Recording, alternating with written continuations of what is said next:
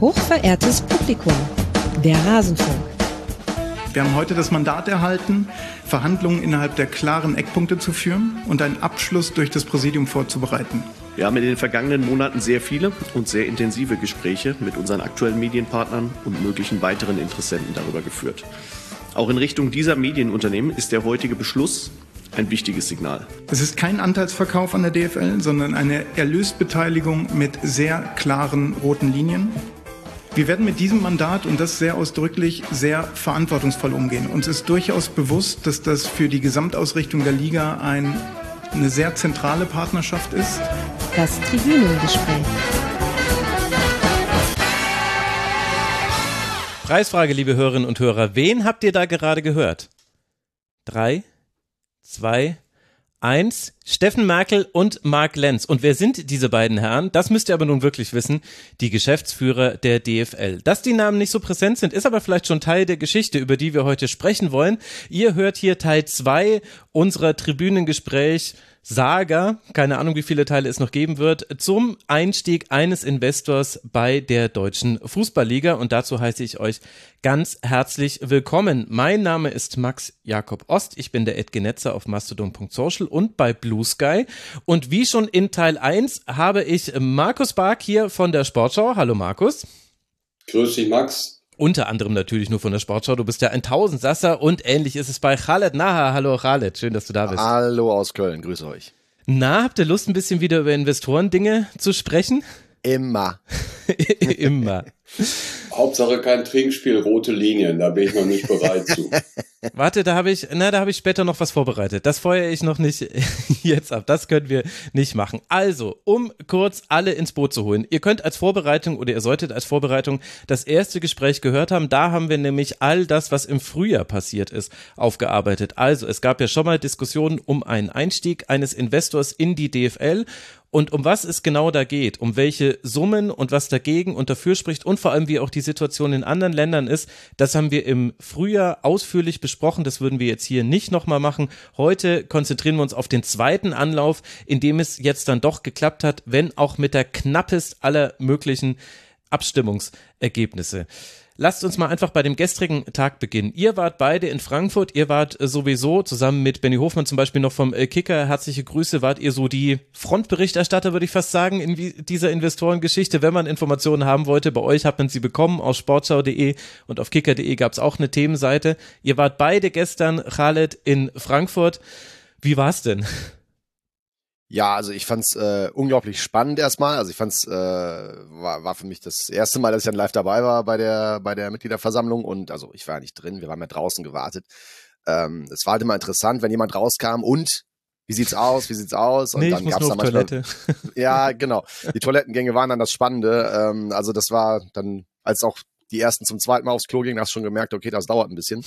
Ähm, dann ging so ein Gerücht um über eine Probeabstimmung, die mhm. halt äh, mit 24 zu 12 ausgegangen war und das erhärtete sich dann später und dann kam ja das Abstimmungsergebnis 24 zu 12, kann man ja fast sagen. Es ist natürlich zehnmal Nein und zweimal Enthaltung, aber eine Enthaltung ähm, hat ja die gleiche Wirkung letztendlich, weil sie ja 24 Ja-Stimmen brauchten und genau die haben sie strichgenau bekommen und das war natürlich schon, ja, hat eine gewisse Dramatik, das das kann man wohl sagen. Also kurz zur Erklärung, die 36 äh, Vereine in der, der ersten beiden Ligen, die haben abgestimmt. Eine Zweidrittelmehrheit braucht man mindestens für eine solche Entscheidung wie eben den Investoreneinstieg und die hat man eben mit den 24 genau erreicht und deswegen zählen aber Enthaltungen genauso wie ein Nein, weil du brauchst eben Ja-Stimmen. Du brauchst die 24 Ja-Stimmen oder mehr, um einen Beschluss zu fassen. Jetzt hat es genau mit den 24 geklappt. Markus, es war für uns sehr schwierig als Beobachter vorherzusagen, was da passiert. Und man hatte den Eindruck, das hat sich, also wahrscheinlich auch deswegen die Probeabstimmung. Ich habe das Gefühl, es war eine unheimliche Nervosität zu spüren bei allen Beteiligten. Geht dir das ähnlich? Absolut. Das war auch aus den Gesprächen vorher herauszuhören. Es gab Leute, äh, die gesagt haben, ich bin mir sicher äh, oder ziemlich sicher, dass das Ding scheitert. Es gab Leute, die gesagt haben, das geht durch. Und äh, ja, dann gab es Leute, die gesagt haben 50-50, also jetzt nicht 50-50 in der Abstimmung, sondern dass es durchgeht oder spitz auf Knopf und so war es ja dann auch. Und ähm, tatsächlich ganz aktuell, ich hoffe nicht, nee, das konnte man natürlich nicht sehen, was ich gerade, äh, was ich aufs Handy geguckt habe. Ich habe tatsächlich noch die Info bekommen, dass die zweite Liga gar keine Probeabstimmung gemacht hat und die erste mhm. wohl äh, nur mit Handheben. Das wirft noch mehr Fragen auf, weil wie kommt man bei einer Probeabstimmung nur von 18 Bundesligisten auf ein Stimmverhältnis von 24-12? Aber gut, es muss uns ja auch nicht immer die Wahrheit gesagt werden. Mein Khaled hat ja, hat's ja mitgekriegt. Wir haben gestern von der Probeabstimmung gehört, zwei, drei Leute ge äh, gefragt, äh, was ist mit Probeabstimmung? Und da haben ja tatsächlich welche gesagt, gab keine. Gibt hm. keine, weiß ich nichts von. Also was da genau passiert ist, ist, äh, ist weiterhin äh, offen. Das Abstimmungsergebnis ist natürlich bekannt, aber unter dem großen Vorbehalt Hannover 96. Wir haben ja quasi äh, mehr oder weniger das Thema live äh, getickert, kann man fast mhm. sagen. Mhm. Und ich glaube, vielleicht hatten halt auch äh, Leute Sorge, dann irgendwie diesen Prozess dann auf den letzten Meter zu torpedieren, wenn irgendwas nach außen dringt. Äh, Im Sinne von, also die, die gesagt haben, nee, Probeabstimmung, weiß ich nichts von. Ja. Kann man jetzt im Nachhinein gut einsortieren, glaube ich. Ja, also über Hannover 96 werden wir auf jeden Fall nochmal ausführlicher sprechen müssen in dieser Sendung oder es zumindest kurz anreißen müssen. Aber die erste Frage, die ich mir jetzt gerade gestellt habe, haben denn die Erstligisten und die Zweitligisten in der ersten Runde getrennt miteinander sich vorbereitet auf diese Sitzung, wenn es zwei getrennte Probeabstimmungen, also wenn das überhaupt eine Möglichkeit war? Ich dachte, die sitzen alle in einem Raum. Sind sie es nicht alle gleich? Teilversammlungen. Okay sogenannte Teilversammlung vor der Versammlung, die um 11 Uhr äh, anfangen sollte. Äh, das hat sich ein bisschen verzögert, lag mit Sicherheit nicht an der zweiten Liga, weil die waren ziemlich schnell durch. Okay. Ja, die zweite Liga, ähm, das klang zuerst durch, als würden nur die sich äh, vorher äh, zur Teilversammlung treffen. Es waren aber beide. Also beide Ligen haben quasi jeweils sich äh, isoliert getroffen und ähm, mit der Probeabstimmung, ich nehme mal an, dass die in der großen Versammlung aber auch nochmal stattgefunden haben wird, weil sonst kommt man ja auch gar nicht auf diese Ergebnisse.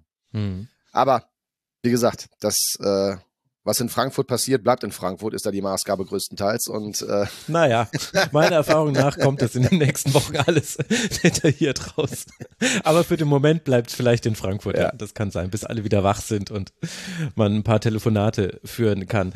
Äh, jetzt haben wir, um kurz bei diesem Ergebnis zu bleiben. Also es war eben das knappest aller möglichen Ergebnisse, das dafür stimmt. Also jetzt kann man über einen Investoreneinstieg verhandeln, in konkrete Gespräche gehen. Was das genau heißt, das müssen wir gleich noch besprechen. Jetzt war es aber ja so, und das war ja auch eine der ersten Fragen in der Pressekonferenz, äh, die dann anschließend äh, stattfand, dass es im Frühjahr noch hieß, Markus, also eine knappe Zweidrittelmehrheit, das wird uns nicht reichen, um so eine Entscheidung zu treffen. Jetzt ging das auf einmal doch und die Antwort darauf, die war so ein bisschen, also bei mir ist da nichts hängen geblieben. Also in meinen Notizen steht, dass manche Clubs positiv waren, aber durften nicht zu stimmen wegen der Gegebenheiten. Das war so ein, ein, eine kleine Spitze, sollten wir uns gleich nochmal genau anhören. Den Ton habe ich ja auch dabei. Aber wie empfindest du denn das, dass man quasi auch da jetzt äh, eine Veränderung gesehen hat zum Frühjahr? Im Frühjahr hieß es, nee, wenn, dann müssen wir das alle wollen und zwar wirklich fast alle. Und jetzt sagt man, naja, wir haben ja nur 66 Prozent gebraucht oder die Zweidrittelmehrheit, die haben wir gekriegt, also go for it. Ich glaube, das war einfach jetzt die letzte Chance. Jetzt oder nie mhm. war da das Motto. Wenn das gestern äh, in die Buchse gegangen wäre, dann hätte man das Projekt beerdigen können. Äh, zwar wirklich und wirklich, das hat Watzke ja nach der ersten, äh, oder nicht nach der ersten, aber nach der Nummer im Mai auch gesagt, dass das jetzt erstmal für lange Zeit äh, beendet ist. Und jetzt haben sie es doch wieder so schnell äh, auf die Tagesordnung genommen. Und da war die, letztlich war denen jetzt völlig egal, ob 24 oder 27. Die wollten es jetzt durchdrücken, weil die Bedingungen, das hat, äh, das ist natürlich schwer nachzuprüfen, aber die Rechnung von Union Berlin ähm, die macht ja insofern schon Sinn, wenn man mal die genauen Zahlen weglässt. Die Bedingungen sind ja schlechter geworden. Zinsentwicklung, alles Mögliche, bla bla bla. Ähm, also das war jetzt die letzte Chance der Befürworter, den Investor ins Boot zu holen. Und äh, da reicht dann halt auch die, ja, es ist statutarische oder statuarische Mehrheit die den Statuten gemäße und benötigte Mehrheit. Immer dran vorbeischreiben an den schwierigen Wörtern, das ist die große Kunst. Ja, aber wirklich. Also über das Abstimmungsverhalten, äh, glaube ich, sollten wir uns dann auch noch übersprechen. Aber vielleicht ist das jetzt, bevor wir, bevor wir zu tief in die Details reingehen, vielleicht sollten wir erst nochmal für diejenigen erklären, die jetzt nicht die Möglichkeit hatten, eurem Live-Ticker zu folgen. Um was geht es jetzt eigentlich in dieser Runde? Khaled, wir wissen im Frühjahr, da war immer so zwei Milliarden die große Summe, die im Raum stand. Jetzt ist die Summe, zumindest die, die man so ganz grob transportiert, so ganz stimmt's ja vielleicht sogar gar nicht, eine Milliarde. Kannst du uns mal kurz erklären, was hat sich denn verändert vom Frühjahr jetzt hin zu dieser Entscheidung? Ja, im Grunde geht es um drei Kennzahlen jeweils, das kann man sagen. Also was im Frühjahr wie heute gleich ist, die Laufzeit, und es ist wichtig, sehr wichtig, dass es sie gibt, beträgt 20 Jahre. Nach 20 Jahren äh, soll dieser Vertrag enden und die Rechte an die DFL zurückfallen. So schlau war man in Frankreich nicht zum Beispiel. Die haben so einen ähnlichen Deal gemacht ohne Laufzeit. Die zahlen jetzt ihr Leben lang das Geld. Also was wirklich unfassbar ist. Es ist fantastisch. Ja. Aber diese, also 20 Jahre, das ist eine wichtige Kennzahl. Die zweite wichtige Kennzahl hast du schon gesagt, die Einmalzahlung des Investors, die aber auch nicht auf einmal gezahlt wird, sondern in, in bestimmten Tranchen, ähm, beträgt jetzt statt zwei Milliarden im Mai eine Milliarde ist das Ziel, könnten auch 900 Millionen werden. Also das ist halt immer so ein bisschen noch in der Schwebe, das muss ja noch ausverhandelt werden. Und die dritte wichtige Kennzahl ist halt, wie viel Prozent der Einnahmen aus den Vermarktungseinnahmen, äh, also werden quasi an den Investor jetzt künftig abgedrückt. Und ähm, das waren 12,5 Prozent im Mai und jetzt sollen es maximal 8 Prozent werden. Und man muss da kein großer Mathe-Professor sein. Ich hatte jetzt auch das Laber-Abi Deutsch und Geschichte, aber ähm, das, ähm, äh, also acht Prozent, eine Milliarde ist natürlich schlechtere Kondition als zwei Milliarden für zwölfeinhalb Prozent. Das ist ja völlig klar. Das heißt, der Preis ist runter und das ist ja auch der Grund gewesen, warum, oder ein Grund gewesen, ähm, warum Union Berlin sich dazu kritisch geäußert hat, ne, die ja vorher völlige Befürworter waren. Hm. Also die haben es auch ausgerechnet auf einen Prozentpunkt runter. Das ist jetzt eine sehr einfache Rechnung, aber kann man schon machen. Äh, Im Frühjahr waren es noch 176 Millionen Euro für einen Prozentpunkt, jetzt sind es 112 Millionen Euro. Also über 50 Millionen Euro weniger, weit sogar über 50 Millionen Euro weniger. Markus, wie würdest du denn auf diese Veränderung in, im Deal wie würdest du das einordnen? Zum Teil ist es ja auch die Reaktion auf Kritik an der Ablehnung im Frühjahr, weil wir werden dann noch über die Verwendung der Mittel sprechen, aber wenn man sich anguckt, okay, wo ist denn quasi die Milliarde hin, die man ursprünglich haben wollte? Ach so, das waren so viel Zahlungen, die man eigentlich an die Clubs direkt geben wollte.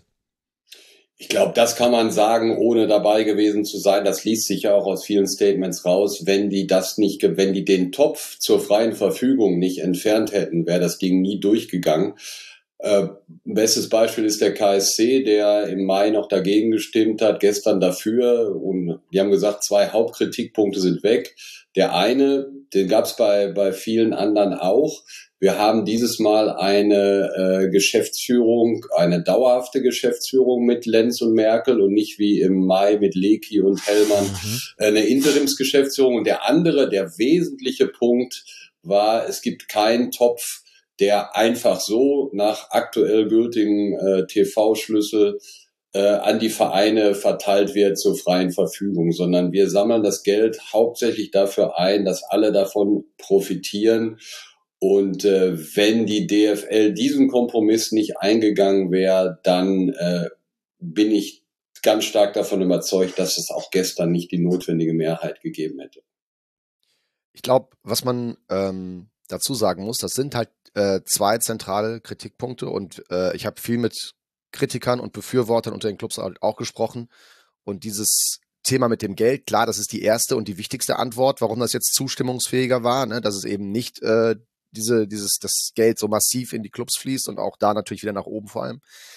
Das Argument aber mit den, äh, mit der bestellten Geschäftsführung, man hat wirklich gemerkt, dass das vielen sehr, sehr wichtig war. Das habe ich auch, glaube ich, mhm. damals im Nachhinein als, als Punkt so ein bisschen unterschätzt. Und wir erinnern uns an die legendäre Pressekonferenz mit Watzke. Da hat er genau diesen Punkt als Bullshit wortwörtlich beiseite geschoben. Ähm, in der Vorbereitung auf den jetzigen Termin hat man aber echt gemerkt, dass das wirklich ein Thema war. Also das hat man immer wieder gehört.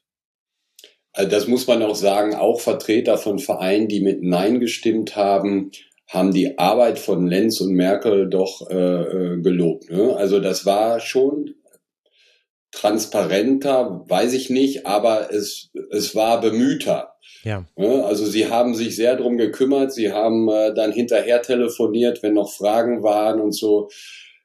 Ich glaube, um es ja so überspitzt zu sagen, im Mai sollte was von oben drauf gedrückt werden auf alle und äh, jetzt wurde erklärt, das haben wir vor und das hat nicht alle überzeugt, aber sie haben es zumindest verstanden. Ja. Das ja. Gefühl hatte ich auch in, ja. den Gesprächen, die ich so hatte. Ich finde, man hat es auch auf der Pressekonferenz gemerkt, die, also es war jetzt nicht schwierig, einen anderen Ton anzuschlagen als Aki Watzke, der ja zutiefst beleidigt war und extrem polemisch, haben wir ja in der letzten Sendung aufgearbeitet. Und da habe ich ja damals gar nicht alle O-Töne abgespielt, die ich hier noch gehabt hätte.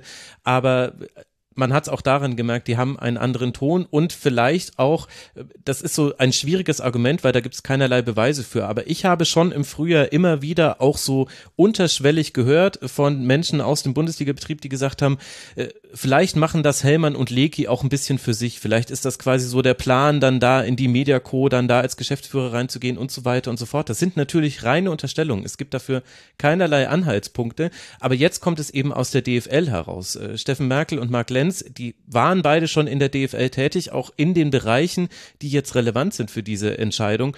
Und da hat das, glaube ich, auch einen ganz anderen Anklang, wenn diejenigen dann quasi, sie müssen ja intern die größten Trommler für das Projekt sein. Und da versteht man das aber auch glaube ich. Und vielleicht ist das auch ein guter Moment, um mal Mark Lenz zu Wort kommen zu lassen. Das ist ein O-Ton aus der Pressekonferenz, denn er hat in seinem Eingangsstatement die drei Kernänderungen beschrieben, die man eben vollzogen habe im Vergleich zum Versuch im Frühjahr. Und vielleicht klopfen wir die einfach mal ab, ob wir sagen, alle davon wurden auch wirklich erreicht. Also hier einmal Mark Lenz. Drei Kernänderungen waren es, die wir durchgeführt haben. Erste Änderung, Fokussierung auf den Kapitalbedarf der DFL. Das heißt, anvisiert sind Investitionen in das Medienprodukt, die Digitalisierung und Internationalisierung der Gesamtliga. Zweite Änderung betrifft die Governance. Und hier war es uns in der Geschäftsführung sehr wichtig, die besagten roten Linien nicht nur detailliert mit den Clubs zu besprechen, sondern diese auch vor dem heutigen Votum bereits mit den Bietern und von den Bietern bestätigen zu lassen. Das heißt, Zugriff auf sportliche Themen waren und sind ohnehin immer ausgeschlossen. Die Mitspracherechte eines Partners fokussieren sich maximal auf den wirtschaftlichen Bereich und sind klar limitiert. Das heißt, Clubs haben stets die relevante Entscheidungshoheit. Dritte Änderung war für uns die Thematik der umfassenden Transparenz. Das ist selbstverständlich gegenüber den Clubs, mit denen wir sehr intensive und detaillierte Befassungen hatten. Es war aber auch die klare Transparenz zum einen gegenüber Bietern. Das heißt kein Taktieren, sondern sehr klar entweder Akzeptanz unserer genannten roten Linien oder es ist der entsprechend nicht der richtige Partner. Zudem klare Transparenz gegenüber der Öffentlichkeit, um zum einen zu informieren, zum anderen aber auch auf Basis der Fakten dieses Modell zu diskutieren. So, drei Kernaussagen und jetzt werfe ich die euch zum Fraß vor. Mit äh, Kernaussage 1, da haben wir schon so ein bisschen grob begonnen. Fokussierung auf den Kapitalbedarf der DFL. Man kann bei euch, Khaled, nachlesen auf sportschau.de, werde ich natürlich alles verlinken, wofür das Geld jetzt verwendet werden soll, wenn es denn dann erstmal da ist. Also es muss ja jetzt erstmal dann mit einem Interessent gesprochen werden, aber da ist man eigentlich schon relativ weit, da kommen wir, glaube ich, im Punkt 2 dann nochmal mit dazu. Aber kannst du uns einmal kurz erklären, was will man denn mit der Kohle machen und findest du, dass dann diese Kernänderung, Fokussierung auf den Kapitalbedarf der DFL und eben weg vom Kapitalbedarf der Clubs, die den vielleicht für Spieler, Spielerberater und so weiter brauchen, dass du das als erfüllt ansiehst?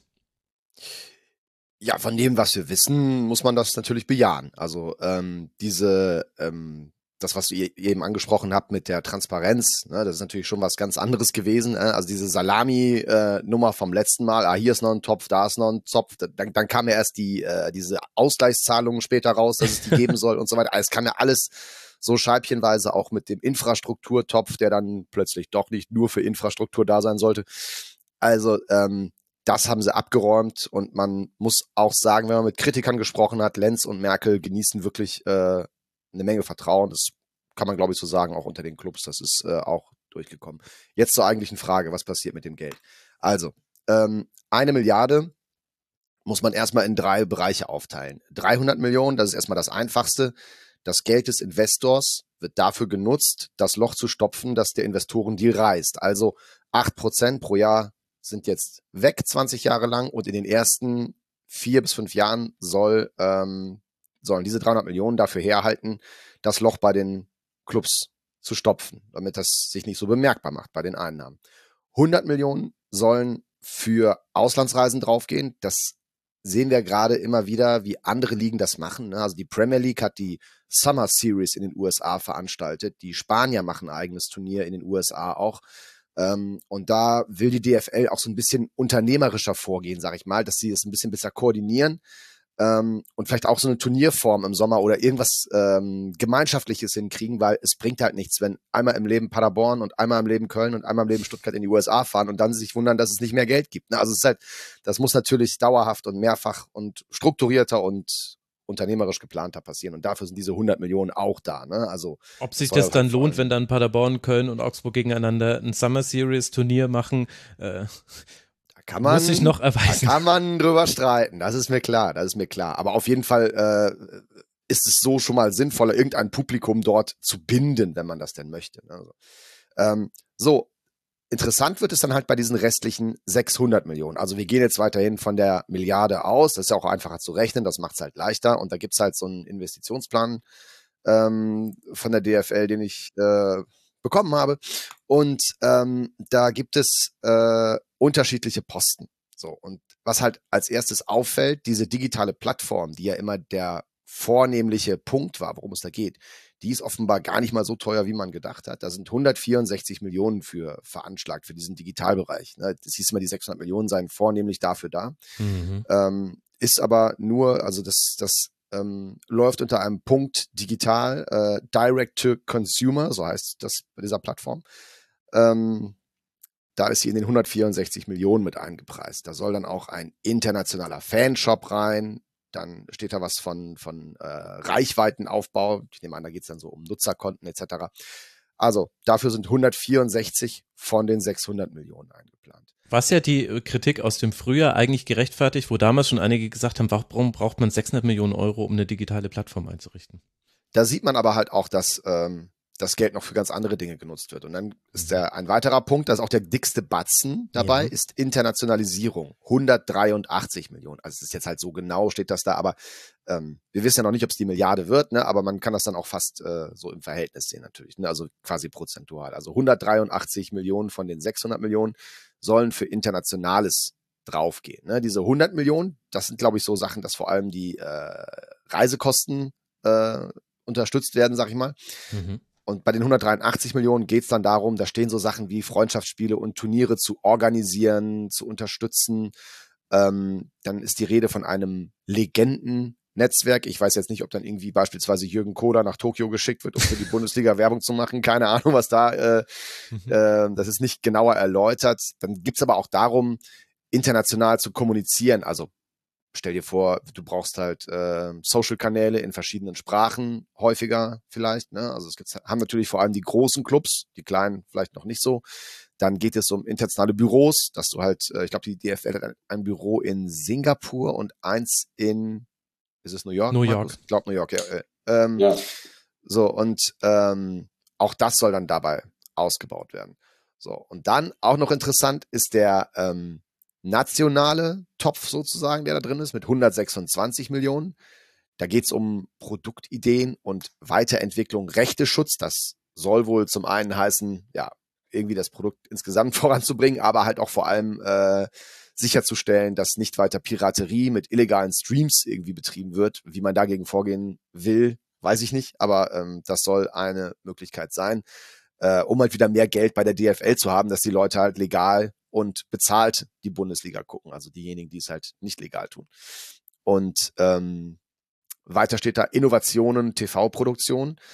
Damit ist natürlich gemeint, neue Kameraperspektiven, äh, aber auch so Dinge werden da drin stecken, wie die viel zitierten Kabinenvideos, Videos aus dem Mannschaftsbus, Interviews kurz vor dem Spiel, sich solche Dinge äh, zu überlegen. Das hat man ja in Spanien gesehen, da wird das ja schon konkret umgesetzt. Die haben ja auch schon so ein Private Equity Deal, wobei jetzt der nicht unbedingt mit solchen Ideen zusammenhängt. Ich meine, die DFL hat Sportcast als Produktionsfirma, da ist ja eine richtige Ideenschmiede da. Die haben halt immer diese ähm, Sports Innovation, diese Messe, das ist ja eine, eine Spielzeugmesse quasi für, für TV-Technik. Ähm, also die Ideen liegen da, die müssen halt nur finanziert werden, glaube ich. Und ähm, in Spanien gibt es zum Beispiel Kabinenvideos, da kriegen die extra Geld, die Clubs, die mitmachen. Und Athletic Bilbao überträgt da live aus der Kabine, wie die Mannschaft vor dem Spiel das Vaterunser betet. Also es gibt halt auch äh, bei Twitter das Video, das kann man sich da mhm. äh, mal anschauen, wie das abläuft. Und das ist auch nicht ganz frei von Konflikten. Also einigen Spielern gefällt das nicht. Ich glaube, der Torwart hat sich sehr kritisch geäußert dazu. Und ein weiterer Punkt in diesem Topf ist eine sogenannte ligaweite Dokumentation. Und ich denke, das ist dann sowas Netflix-artiges äh, mit gemeint, so wie Drive to Survive in der Formel 1 und halt viele Sportarten gehen diesen Weg. Radsport hat einige Dokumentationen äh, veröffentlicht. Ähm, Leichtathletik plant da auf diesem Weg den Menschen Hammer werfen und Sperrwurf äh, schmackhaft zu machen. Ähm, was Tennis noch? Golf, noch Golf Full Swing, genau. Tennis, äh, wie ist es? Tiebreak oder Breakpoint oder so. Ne? Also das sind diese ähm, Sachen. So, und äh, was halt noch auffällt, ist, äh, es gibt noch einen Topf, der heißt Commercial Partnerships, 65 Millionen. Ich bin bald durch, keine Sorge. Ähm, da geht's darum, halt äh, Partner zu binden. Da steht vor allem als größter Kostenpunkt in dem Bereich virtuelle Werbung. Damit wird wahrscheinlich gemeint sein, dass man halt die Bandenwerbung je nach äh, Land austauschen kann. Ne? Mhm. Also dass man halt nicht äh, für den Baumarkt in Köln-Zollstock wirbt, wenn äh, das Spiel nach Tokio übertragen wird oder so. Ne? Das ergibt ja keinen Sinn. Was ne? ja zum Teil aber jetzt schon passiert. Also das hat mich ehrlicherweise gewundert, dass man das jetzt noch machen muss. Augsburg zum Beispiel hat das schon. Da hast du dann nämlich irgendwelche chinesischen Wettbuden, die da angezeigt werden im internationalen Bild, äh, die du im Deutschen gar nicht siehst, weil da steht halt dann irgendwie ja, irgendein deutscher Baumarkt. Vielleicht geht's auch nicht nur um Bandenwerbung. Da gibt's ja noch andere Sachen, mhm. ne? Also ähm, wie man die einblenden kann. Ne? Das ist ja, ist ja eine Menge möglich. Und ohne jegliche Kosten genannt, steht da Bundesliga-Namensrecht, Umsetzung, Partnerschaft. Mehr steht dazu nicht, das kann man nur so im Raum stehen lassen. Könnte aber sein, dass wir bald äh, eine vermarktete Bundesliga, was ihren Namen angeht, haben. Und das sind, glaube ich, jetzt so zusammengefasst die wesentlichen Punkte, was da vorgesehen ist, wo das Geld hingehen soll. Ja, genau. Also ein bisschen was behält man noch zurück, falls man sich verkalkuliert hat. Da hat man nochmal 54 Millionen. Ein bisschen was geht noch in E-Sports. Aber das sind die großen Punkte. Ist euch auch aufgefallen, dass ein wesentlicher Punkt, den ich zumindest in der Diskussion im Frühjahr oft gehört habe, jetzt gar nicht mehr die Rolle spielt, nämlich äh, Markus äh, doof gesagt so Sachen wie äh, wir brauchen jetzt erstmal Router im Stadion, wir brauchen erstmal Glasfaser in jedem Stadion, also Infrastrukturmaßnahmen. Das war im Frühjahr meinem Eindruck nach ein viel größeres Thema. Hier steckt das vielleicht irgendwo drin, aber ist gar nicht mehr so der große Posten. Nee, ist mir jetzt äh, tatsächlich auch die letzten Tage nicht aufgefallen, jetzt wo du es sagst. Ähm, ich krieg's also äh, ja häufig in Dortmund mit, weil ich da bei jedem Heimspiel bin. Da ist einiges gemacht worden Richtung 5G, aber beileibe noch nicht äh, die Erfüllung. Ich denke mal, dass die Liga da sagt, dass, dass das alleine auf die Kappe der Vereine gehen sollen. Aber stimmt schon, das ist jetzt, ist jetzt nicht mehr äh, da drin. Ähm, ja, Vielleicht noch mal eine kurze Bewertung zu diesen Zahlen. Ähm, ich kann mir das halt schlecht, äh, schlecht vorstellen, ob 164 Millionen jetzt für den Aufbau dieser Plattform, äh, ob das reicht. Ich denke ja oder ich glaube, dass sich so eine Liga nur über die über die großen Vereine äh, rechnet, das ist ja genauso wie bei Turnieren. Wenn du Heidenheim mit nach den, äh, in die USA schickst, dann musst du halt Heidenheim gegen Bayern spielen lassen. Mhm. Heidenheim gegen Augsburg, da kannst du keinen äh, logischerweise mit locken. Und 164 Millionen Euro und das ja auch, äh, ja, ist das jetzt viel ne, für die Plattform? Kann man da keine bestehende Plattform schon nutzen? Das sind alles so Fragen, Deshalb, es wird immer gesagt, es ist alles transparent und so, aber für mich bleiben da so viele äh, Fragen offen und Bilder aus der Kabine. Gut, das Vaterunser Beispiel ist jetzt extrem, aber ähm, vielleicht müssen wir das zur Verdeutlichung nochmal sagen. Damit sind jetzt keine Bilder gemeint, wie der Trainer eine Ansprache hält. Ja. Dann würde ich sagen, okay, das fände ich auch interessant. Mhm.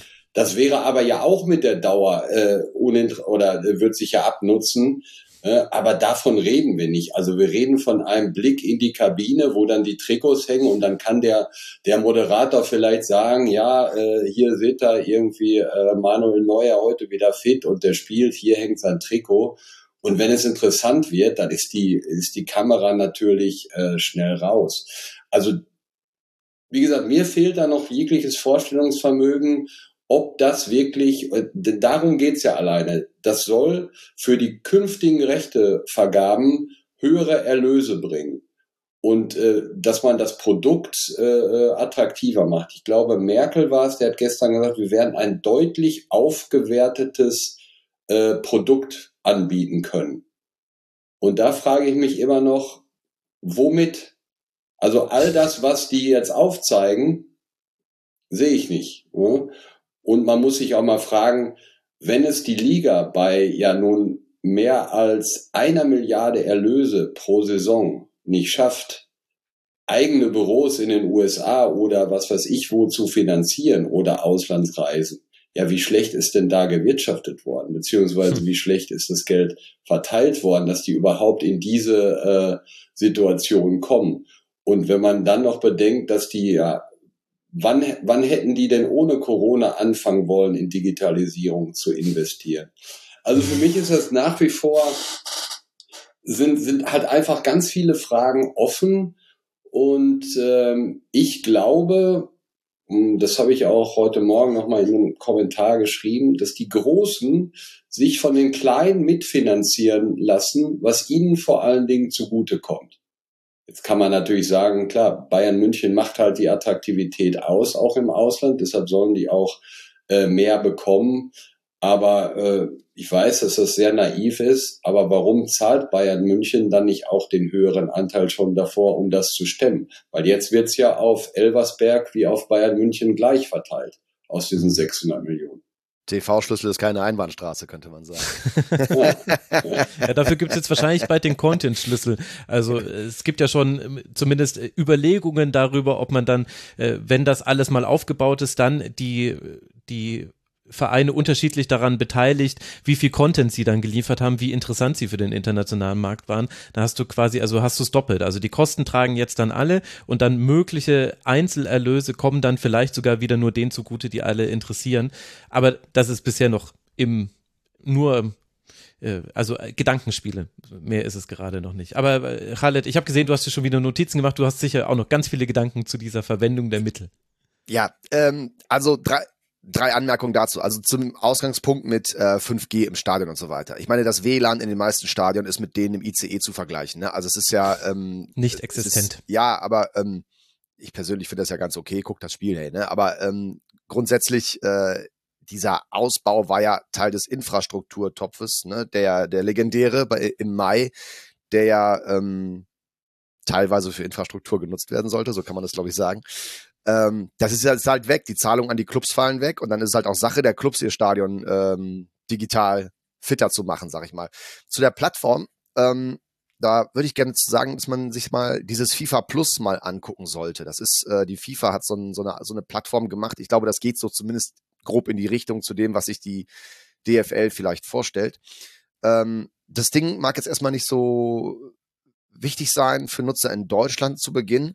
Das wird aber auf Dauer äh, ein Tool sein, um, sag ich mal, in anderen Ländern was zu erreichen, was, was Reichweite angeht. Denn wenn du beispielsweise ein Land hast und dort ist das Gebot für die Rechte nicht das, was man sich vorstellt, dann kann man über diese Plattform direkt an die Fans gehen. Heißt auch Direct to Consumer. Mhm. Kann man direkt an die Fans rangehen, die halt um einen Preis bitten im Abo. Nehmen wir jetzt mal an, Nigeria wurde ja mal als Zielmarkt genannt letztes Jahr ähm, oder im Mai.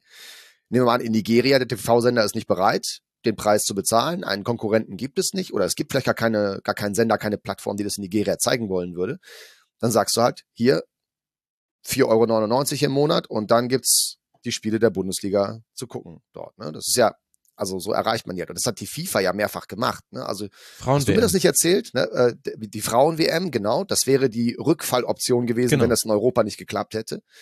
Und ich glaube, die Männer-WM wurde, hast du mir das nicht erzählt, in Südamerika doch auch auf FIFA Plus gezeigt. Irgendwie. Ja, ja, ne? genau, genau. Also das gab es jetzt schon mehrfach, ohne dass wir das mitbekommen hätten, weil da muss man halt mit Leuten äh, in anderen Ländern sprechen und vor allem, es ja. wurde als Argument auch äh, verwendet. Also die FIFA konnte auch deswegen äh, die, diesen ganz seltsamen Vergabeprozess rund um die Frauen-WM machen, weil sie immer sagen konnten, gut, wenn wir uns jetzt erst im Mai dazu entschließen, es wird doch nicht in den öffentlich-rechtlichen laufen, dann bewerben wir ab dann eben einfach FIFA Plus und dann müssen es die Leute eben streamen.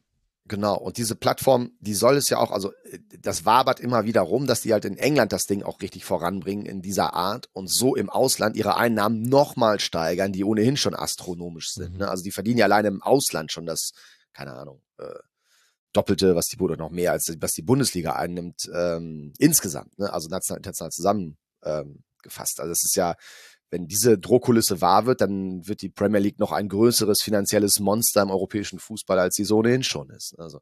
Und äh, die dritte Anmerkung, die ich machen wollte, war zum aufgewerteten Produkt, was Steffen Merkel gesagt hat. Ich glaube, was mit der Kabine, äh, wenn man, um das auch noch einzuordnen, meint, ist, ähm, ich glaube, man kann sich vorstellen, so eine fest installierte Kamera, die beispielsweise die 30 Sekunden zeigt, wenn die in die Kabine gehen. Das ist jetzt nur ein Element von der Aufwertung. Ne? Also stell dir vor, ähm, der Halbzeitpfiff kommt und dann sagen die, ja, so, gleich geht's weiter bei Sky mit der zweiten Halbzeit und in dem Moment gehen die in die Kabine und dann siehst du halt, wie Harry Kane vor Wut den Papierkorb umtritt. Das ist dann natürlich, das ist nichts, was, was 200 Millionen Euro mehr im Jahr wert ist, aber du hältst halt von der, ähm, vom Anspruch der Übertragung halt mit, das Ding unterhaltsam zu halten. Ne? Du musst halt mal mhm. Spiele aus der Premier League mit Deutschland vergleichen. Das ist schon ein Unterschied, wie das aufbereitet wird. Ne? So, und, und geht es um Kameraeinstellungen, um Perspektiven und so. Also da geht es ja. fast eher ums Schritthalten. Ne? Also was diese OTT-Plattform angeht, die, also, also eben die digitale Plattform, mit der man Leute erreicht, die muss her und dass die Kosten dafür bei 164 Millionen liegen, finde ich interessant. Ich kann mir kaum vorstellen, dass der Betrieb über 20 Jahre da auch mit drin ist, weil das ist nämlich der große Kostenfaktor, denn die Serverkosten sind halt äh, sehr, sehr hoch, weil bei Livestreaming kannst du nicht buffern.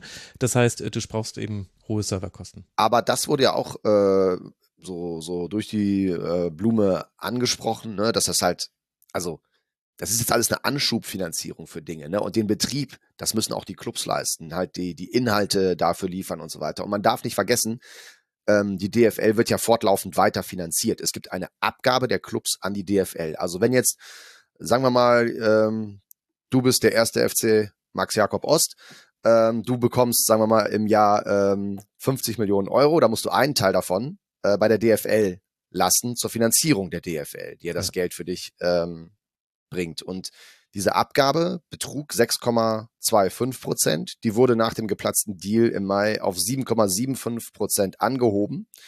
Und äh, ich habe gestern auch gefragt, wird wird das jetzt zurückgeschraubt wieder, ne, weil das ist ja, ne, jetzt, jetzt ist ja der Deal da, das Geld ist da, jetzt kann man ja eigentlich die Abgaben der Clubs wieder senken, dass die wieder mehr zur Verfügung haben. Nee, ist nicht vorgesehen. Es war aber schon vorher klar, dass der Beitrag wieder leicht abgesenkt wird von 7,75 auf dann 7,50 Prozent. Also mhm. ähm, das ist jetzt das Vorgehen dahin. Und dieses Geld wird halt auch einen Beitrag dazu leisten, den fortlaufenden Betrieb zu finanzieren. Ja, trotzdem bin ich andere. sehr gespannt darauf, ob das äh, wirtschaftlich möglich ist, weil so Livestreaming ist eine teure Angelegenheit und es skaliert nicht so gut. Also man man hat immer so den Fehler bei so digitalen Produkten, dass man immer sagt, äh, naja, so Amazon äh, kann halt funktionieren, wenn du eine Million Bücher im Monat verkaufst, wenn du tausend Bücher im Monat verkaufst, lohnt es sich nicht. Bei Livestreaming ist das nicht so. Es ist extrem schwierig, eben äh, diese Skalierung erstmal technisch hinzubekommen. Warum hat denn Eurosport Player irgendwie am ersten Spieltag, als sie damals die Rechte hatten, es nicht hingekriegt? Warum kriegt es, hat es der Zone früher nicht hinbekommen? Weil es nicht ganz so trivial ist, wie es von außen aussieht. Du musst mhm. krasse Serverkapazitäten freimachen und dann geht da richtig richtig Kohle weg.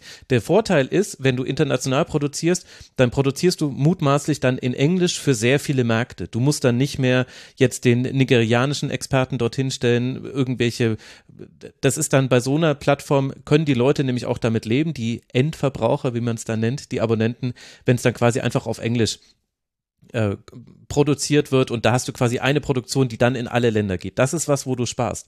Aber ansonsten, also ich bin gespannt, es konnte mir auch noch keiner genau erklären. Sie haben aber auch noch keine Vorerfahrung damit, also deswegen ist es schwierig zu sagen. Aber ich bin, bin gespannt, wie das mit 4,99 Euro und oder Dollar 99 und teurer kannst du es nicht machen, weil so geil ist die Bundesliga nämlich nicht, dass die Leute dafür mehr zahlen werden. Bin ich gespannt, wie man das finanzieren will, aber wahrscheinlich ist es wichtiger als Hebel gegenüber den nationalen Markten dann zu sagen, ja gut, wenn ihr halt nicht bietet, bietet, dann werden wir es eben selber streamen und dann kriegen wir es anders verkauft. Also das ist der OTT-Bereich. Und dann waren wir jetzt aber ja schon die ganze Zeit in diesem, ja vielleicht auch sehr emotionalen Bereich eben der Aufwertung des Produkts. Und da habe ich unterschiedlichste Dinge gehört. Markus, wahrscheinlich wird das ja dir auch so unter den Nägeln brennen. Ich weiß auch, dass es auch vielen Fans unter den Nägeln brennt. Und ich weiß, dass äh, hier jetzt ein Wort oft erfolgen wird. Ich spiele es einmal ein. Diese roten Linien Rote Linien. Rote Linien haben wir unheimlich oft gehört, dieses Wort. Die wurden nämlich eingezogen. Und ich habe in den Vorgesprächen, die ich führen konnte, äh, fiel das schon ganz oft. Also Kabine ist tabu, da haben die Trainer auch gar keine Lust drauf. Mannschaftsbus, Anfahrt ist auch tabu. Vielleicht irgendwie jemand, wenn er aus dem Bus aussteigt, vielleicht jemand vor Anpfiff. Und ich habe mich gefragt, wie soll das denn tatsächlich die, das Produkt so wirklich aufwerten? Sind das denn die Dinge, die dich zum Beispiel interessieren? Mich interessieren die nicht, aber das, da, da bin ich auch äh, sicherlich die falsche Zielgruppe. Ich bin ja für ganz viele Sachen die völlig falsche Zielgruppe. Ja, ich gucke mir TikTok irgendwie einmal in der Woche an oder so. Ähm, da steckt, da steckt sicherlich viel Geld und viel Potenzial drin. Ähm, aber dann müsste ich halt auch wissen, was genau geplant ist. Und dann kann ich sagen, jo, das macht Sinn, das macht äh, attraktiver. Aber ich glaube, die äh, roten Linien, um das jetzt auch mal äh, zu nutzen, ähm, damit ist mehr gemeint, äh, wir werden den, den Spielplan nicht verändern, wir werden den Investor nicht äh, mitbestimmen lassen bei, bei neuen Anstoßzeiten, die es dann sowieso nicht gibt. Und das ist damit gemeint. Und da muss ich sagen, deshalb wurde mir das zu häufig betont, weil das war im Mai ja auch schon so. Das, da hat sich ja nichts geändert. Die haben ja nicht gesagt, äh, also ich habe da, hab da keine, keine Veränderung festgestellt. Ja, ich glaube, die Änderung ist, äh, da, da springen wir jetzt so ein bisschen in den Punkten, ähm, aber ich glaube, die Änderung ist, dass man sich diesmal schriftlich hat versichern lassen von allen Interessenten am Investoreneinstieg, dass sie sich an diese roten Linien, die definiert wurden, halten. Meines Wissens nach gab es das im Frühjahr nicht. Da haben Hellmann und Leke einfach nur gesagt, es gibt rote Linien und die muss dann auch der Investor einhalten. Aber man hatte eben Beispiele aus anderen Ligen, wo man gesehen hat, naja, also CVC, wenn sie dann erstmal drin sind, haben sie schon irgendwie Lust, da ordentlich mitzusprechen. Und das hat dann Steffen Merkel, glaube ich, zweimal gesagt. Diesmal hat man das schriftlich vorher von allen Interessenten eingeholt, hat das bei der Entscheidungsfindung vorgelegt. Deswegen, ich würde sagen, es gibt da in der Qualität dann doch einen Unterschied, aber ähm, so ganz ist die Frage, ob, ob man sich da wirklich aufs geschriebene Wort verlassen kann, weil es gibt ja auch andere Art und Weise, Druck auszuüben, als eben zu sagen, ihr müsst jetzt Playoffs zum Beispiel einführen, um die Bundesliga toller zu machen. Oder als Beispiel wurde ja das zum Beispiel genannt. Ganz genau. wichtiger Punkt. Und die Frage ist ja auch, für wie lange ist das äh, festgeschrieben? Ne? Mhm. Mit Sicherheit nicht für über 20 Jahre, weil wer ist so blöd und schreibt sich äh, für 20 Jahre äh, was fest, ähm, was dann vielleicht in fünf Jahren, wo man denkt, ja, wir brauchen aber neue äh, Anschlusszeiten oder, oder einen neuen Wettbewerb. Also ich würde jetzt mal sagen, es gibt zwei Hebel, um eine, ein Produkt attraktiver zu machen wie die Bundesliga. Das ist einmal ein dauerhaft interessanter Wettbewerb. Das ist natürlich jetzt eine Phase, wo man sagt, ja, ist doch super spannend. Mhm. Stuttgart-Leverkusen war ein fantastisches Spiel, ohne die Bayern sogar. Alles gut, aber wie gesagt, dauerhaft interessant. Und die zweit, der zweite Hebel ist, du musst die, die, deinen Unique Selling Point Wett, äh, Attraktivität, Fankurven und so weiter, das müsstest du eigentlich fordern. Ne? Das heißt, ich weiß, dass das hört sich ungerecht vielen Vereinen gegenüber an, die vernünftige und meinetwegen auch gute Arbeit leisten. Aber wenn du ein Schalke statt ein, äh, ein Heidenheim oder ein Hoffenheim in der ersten Liga hättest und äh, diese fanintensiven Vereine, wie sie sich ja selber nennen, fördern würdest, dann hättest du ein deutlich attraktiveres Produkt. Und das geht nur, indem du das Geld anders verteilst. Und da sind wir, da haben wir ja schon, wie oft haben wir hier zusammengesessen und darüber geredet. Das redet sich Khaled ja auch den Mund fusselig, äh, wenn er um Super League und, und Financial Fair Play. Es geht nur, äh, also meiner Meinung nach kannst du das Produkt nur attraktiver machen, indem du das Geld anders verteilst. Und das wird nicht passieren. Und deshalb halte ich das alles für sinnvoll, Digitalisierung, klar, aber ich sehe diesen großen Effekt nicht, um zukünftig die deutliche Steigerung an Erlösen hinzubekommen, mit denen du den Verlust ausgleichen willst. Mhm. Das müssen ja mehr als 8% muss es ja steigern. Erst dann kommt auch wirklich mehr an. Genau, in einem immer schwieriger äh, werdenden Markt, was in fünf Jahren ist, weiß man nicht, aber wir haben ja, wir sehen ja derzeit, was, äh, was, was in der Welt los ist, ne? in der Politik und in der Wirtschaft und das spielt ja alles äh, damit ein und deshalb überzeugt mich das, was bislang bekannt ist, noch nicht. Aber vielleicht hat, zaubern die auch irgendwas aus dem Hut, was bisher noch gar nicht genannt wird. Kann, kann sein. Ich sehe es Mhm. nicht. Ähm, da was ein ganz wichtiger Punkt eben war, war der informelle Einfluss. Ich glaube, da muss man mal deutlich machen. Ähm, man kann sich viele rote Linien äh, reinschreiben, aber wenn man halt äh, im Hintergrund Druck macht und sagt, ähm, wenn ihr mehr Geld wollt, wenn das klappen soll und wir wollen unsere Rendite, müssen wir das den Leuten verkaufen. Und äh, wir wissen halt auch, dass Geschäftsführer nicht für die Ewigkeit berufen sind. Ne? Es kann sein, Mhm. der Vertrag läuft 20 Jahre, werden wir in 10 oder 15 Jahren noch die beiden selben Geschäftsführer der DFL haben und wird die Nachfolge dann in, in einigen Jahren, wie auch immer dieser Zeitraum jetzt einzuschätzen sein mag, ähm, wird der sich dann so diesen roten Linien verbunden fühlen, wie es jetzt halt Merkel und Lenz für sich betonen. Also das ist natürlich Braucht man vielleicht offene Geld Frage. und verkauft dafür dann nochmal ein paar Prozentpunkte, Genau. aber Ja. weicht dafür eine rote Linie auf. So, ne, und hängst du einmal an der Nadel, das hat Magdeburg ja äh, im Mhm. Mai ganz schön formuliert, ne, dann du etablierst ja auch ein System, ne, Genau. so, ne, willst du jetzt nochmal irgendwelche Prozente verkaufen, wenn du nochmal eine Anschubfinanzierung für irgendwas, irgendwas anderes ganz Neues, Tolles in ein paar Jahren brauchst. Aber was ich eben noch sagen wollte, Markus sprach zwei Hebel an, ähm, einen Wettbewerb attraktiver zu machen. Und dann sind wir vielleicht auch beim informellen Einfluss. Ich glaube, es gibt noch einen dritten Hebel. Und das ist weiterhin eine Änderung des Modus. Ne, Ich war im September äh, bei der ECA Generalversammlung in ähm, Berlin. Zwei sehr spannende Tage. Und ähm, da hat man, äh, wie formuliere ich das? Es gab einen äh, hochrangigen Vertreter eines äh, aus dem deutschen Fußball, ich formuliere es mal so schwammig, wie es geht. Und der sagte zu mir, ähm, ja, in Deutschland ist die ganze Medienlandschaft in völliger Aufruhr wegen des DFL-Investors. Hier werden fünf Milliarden verteilt und keiner guckt zu, weil ich war der einzige deutsche Journalist am ersten Tag, der da war. Später kamen noch Christoph Biermann von Elf Freunde dazu und Arne Richter von der DPA. Und was, was für ein Echo dann dieser DFL-Investor im, im Verhältnis mit sich Mhm. bringt. Naja, aber worauf ich hinaus wollte, war, hinterher hat uns Charlie Marshall, das ist der Geschäftsführer der ECA, zum Interview geladen, mich und so zwei, drei andere noch, die da waren. Und ähm, der hat, die haben ja damals dann die UEFA-Kohle für die kommenden Jahre aufgeteilt. Und da geht's ja um 4,4 Milliarden, die unter den 96 Clubs aufgeteilt werden, die europäisch spielen, oder dann werden es ein paar mehr sein. Und ich glaube, 104 sind's dann. Ne? Und ähm, die, ähm, die Nachricht war, es gibt jetzt ein bisschen mehr Geld für die nicht teilnehmenden Clubs. Das ist ja Geld, das eigentlich die Lücke so ein bisschen ausgleichen soll in nationalen Ligen.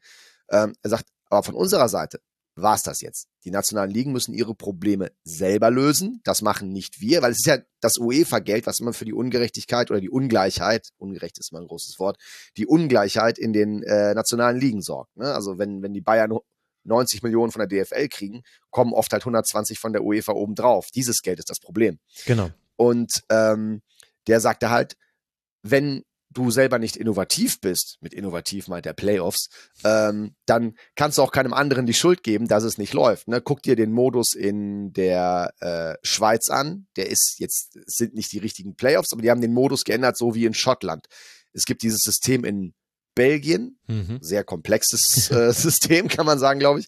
Aber da hatten wir einen fantastischen Meisterschaftskampf zum Beispiel jetzt am Saisonende gesehen letztes Jahr. Und er sagt, von diesen Dingen müssen wir mehr sehen. Und er glaubt, wenn das Produkt gut ist und spannend ist, dann verkauft es sich auch.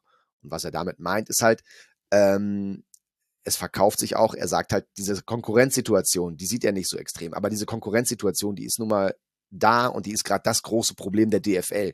Wenn die halt, ähm, es ist immer dieses Business-Deutsch, ne? dann sagen die, es gibt ein schwieriges Marktumfeld. Ja, was heißt denn das? Ne? Es ist halt, ähm, die Premier League zieht das ganze Geld an sich. Die Champions League wird jetzt eine Milliarde mehr äh, bringen. So, und äh, bald kommt Gianni mit seiner Club-WM mit 32 Teams, die hervorragend funktionieren wird. Ne? Stell dir einen Sommer im Biergarten vor, dann guckst du da PSG gegen River Plate, du guckst Barcelona gegen Bayern, du guckst Real Madrid gegen Palmeiras, das sind super Spiele, das wird sich ganz toll verkaufen lassen und wieder mehr Geld vom TV-Markt nehmen. So, und was übrig bleibt, Das bleibt halt übrig für die DFL, für die anderen nationalen Ligen. Nebenbei gesagt, auch für andere Sportarten, das dürfen wir auch nicht ganz vergessen.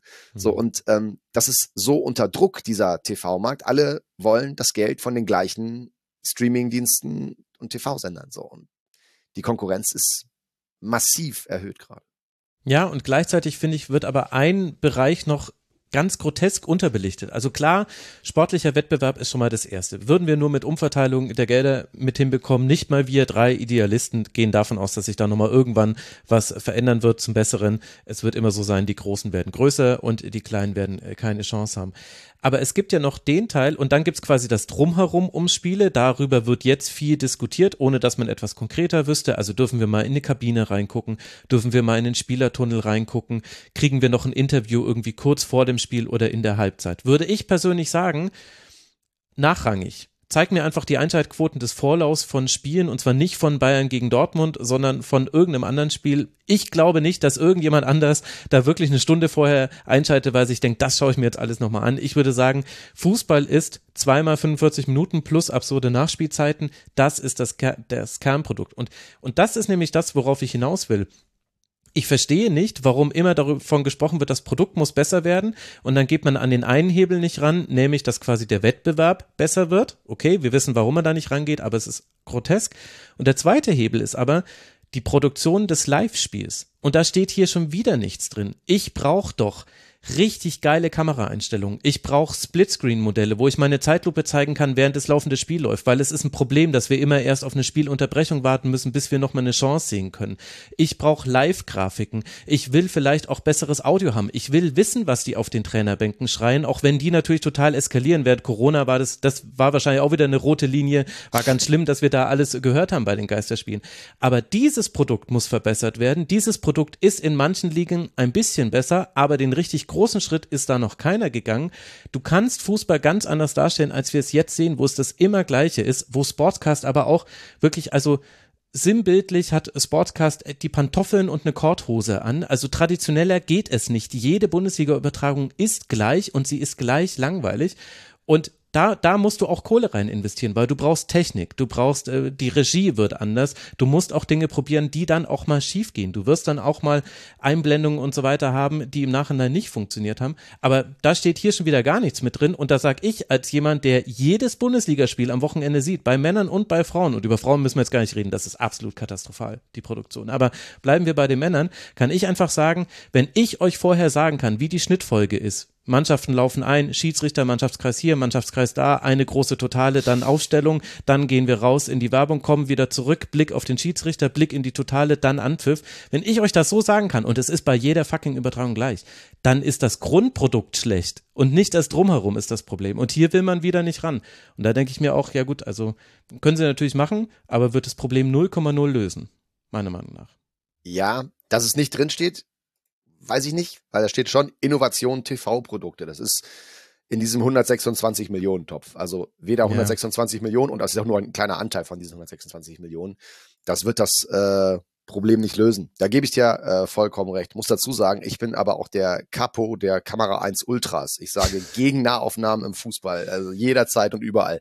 Ich will das Spiel sehen. Ich, ich bin für Splitscreens. Ich will, ich will beide, ja, wirklich. Ich will, ich will die Wiederholung rechts unten sehen und dann kann ich ja entscheiden, wo ich hingucke. Schau dir an, äh, und früher hätte ich auch gesagt, es überfordert einen, aber schau dir die Red Zone an, wo zeitgleich in vier Boxen unterschiedliche Sachen passieren und trotzdem schaffe ich es als Zuschauer da dran zu bleiben. Man gewöhnt sich dran alles nett, aber das Hauptproblem bleibt ja eigentlich der Wettbewerb. Und ähm, wie Markus und wie wir beide gesagt haben, der spannende Wettbewerb. Na, jetzt haben wir jetzt ein, zwei Saisons in Folge einen spannenden Wettbewerb. Jetzt kann man nur hoffen, dass das so bleibt.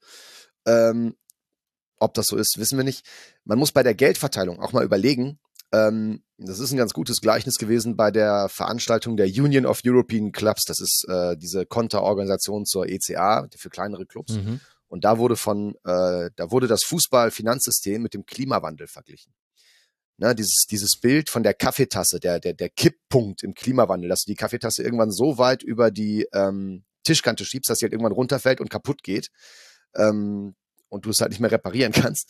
Ähm, das gibt's halt auch im Fußball und im Finanzsystem. Man muss sich halt angucken, was die letzten 15 Jahre passiert ist, was diese UEFA-Kohle in den nationalen Ligen angerichtet hat und so weiter. Und ähm, mir sagte halt auch einer in einem Hintergrundgespräch aus diesem ganzen Fußballbusiness, ja, Herr Naha, Sie arbeiten sich immer an den Einnahmen ab. Glauben Sie mir eins, der Zug ist abgefahren. Es ist zu spät. Es mhm. ist zu spät. Ähm, wir kriegen es nur noch hin, über Kostenregulierung den Wettbewerb irgendwie zu sichern. Ne, die, die Unterschiede, wenn du Bochum das Doppelte gibst von dem, was die Bayern kriegen, kriegst du es nicht repariert. Die Unterschiede bei Sponsoren, Tickets, europäischen Einnahmen sind so groß, du kriegst es so nicht repariert. Ist natürlich auch ein Alibi. Natürlich kann man an, de, an zwei Schrauben gleichzeitig drehen, ne? das darf man nicht vergessen dabei. Aber die Kostenregulierung, und das hat ja auch Mark Lenz mehrfach in den Mittelpunkt gestellt, jetzt in den letzten äh, Wochen bei, bei PKs und so, ist Kostenregulierung muss es sein. Du brauchst diesen, diesen sogenannten Salary Cap auf europäischer Ebene. Und es ist halt ganz schwer, eine Zahl zu finden, die, die für Manchester City und ZSKA Sofia gleichzeitig gilt. Ähm, aber das ist halt, ähm, das wird das Thema der nächsten Jahre sein. Das muss einfach her, auch im Bereich dann mit Multiclub Ownership. Das sind so viele Herausforderungen gerade. Es wird schwer. Vielleicht könnten wir da, wir waren ja eigentlich bei dem Fokussierung des Kapitals auf die DFL, das war quasi die erste Kernänderung. Ich glaube, das haben wir ganz gut jetzt äh, besprochen. Diskutieren könnte man da noch viel mehr, aber wir wissen jetzt so grob, wo das Geld hingeht. Ich freue mich auf die Legenden, die dann in Japan antreten. Also ich würde Jürgen Kohler in Tokio, ja, ich würde es mir nicht angucken, aber lustig fände ich es tatsächlich dann doch.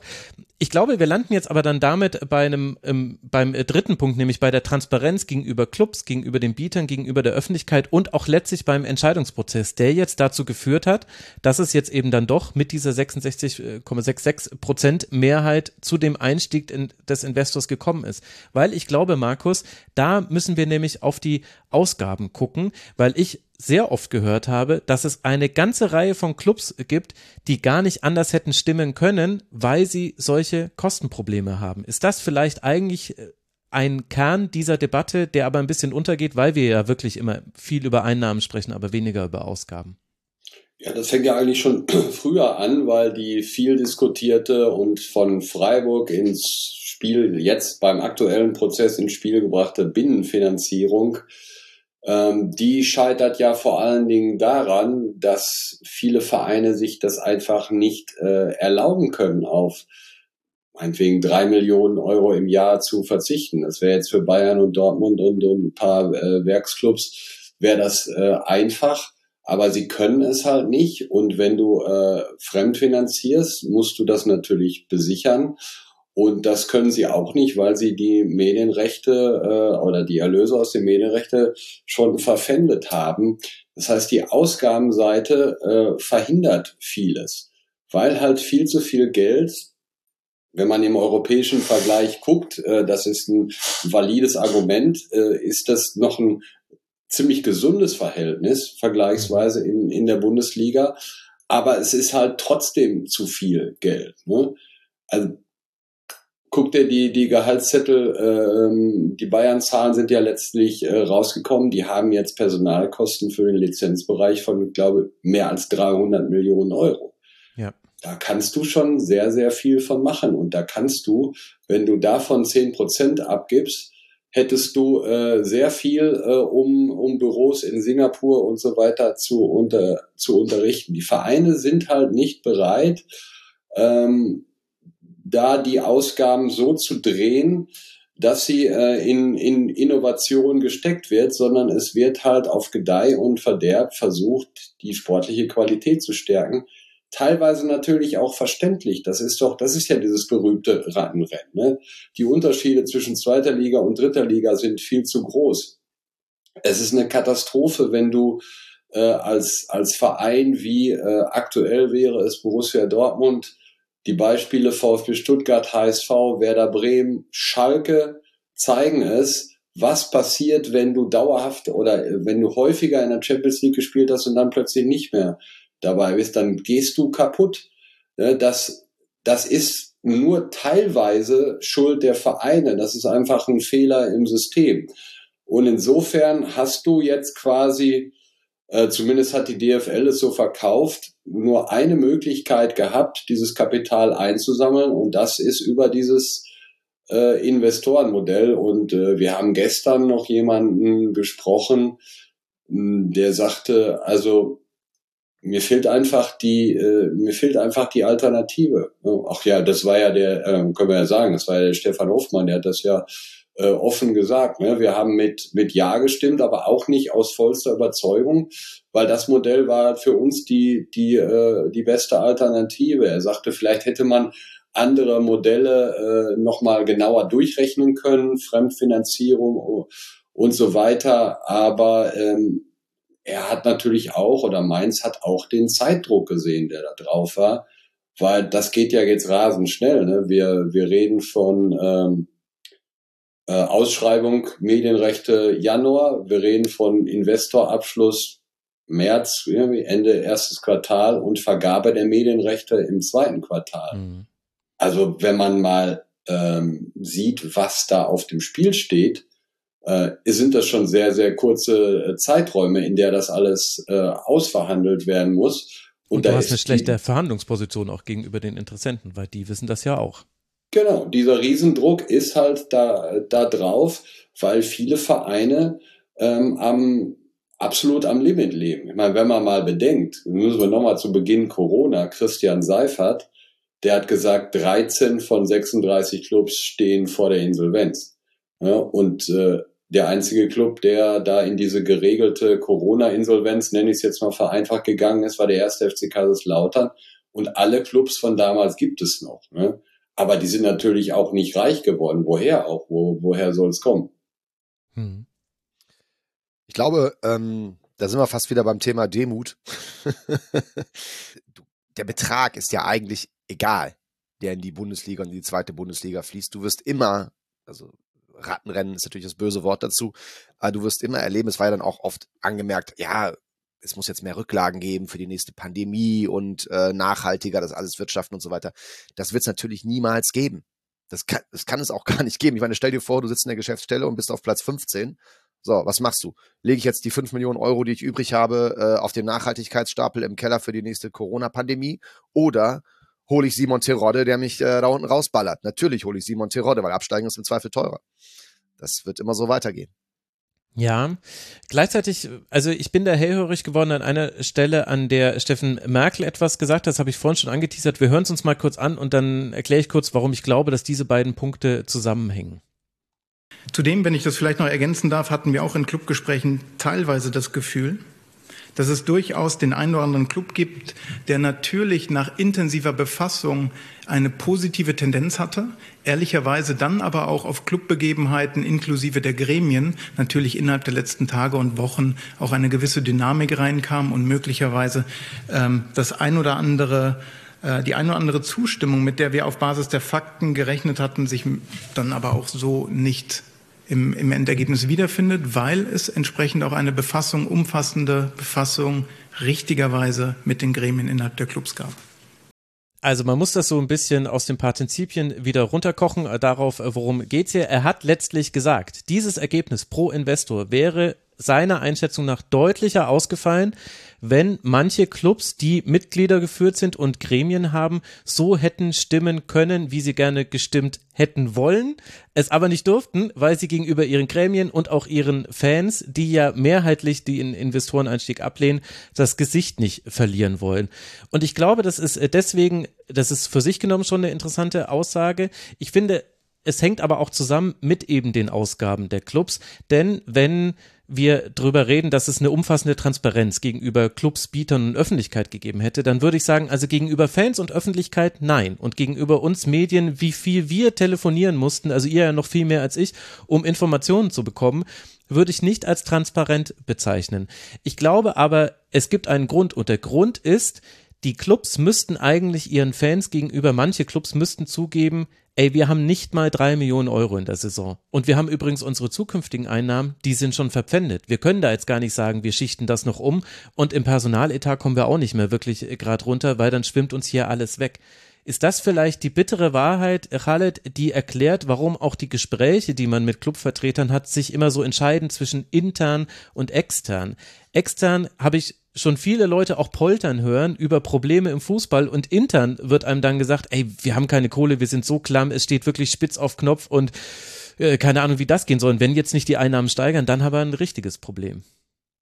Ja, das hatten wir im Grunde gerade eben. Das ist natürlich das Hauptproblem. Ne? Es ist halt immer, es ist immer zu wenig Geld da im Fußball, ne? obwohl eigentlich viel zu viel Geld drinsteckt im Umkehrschluss.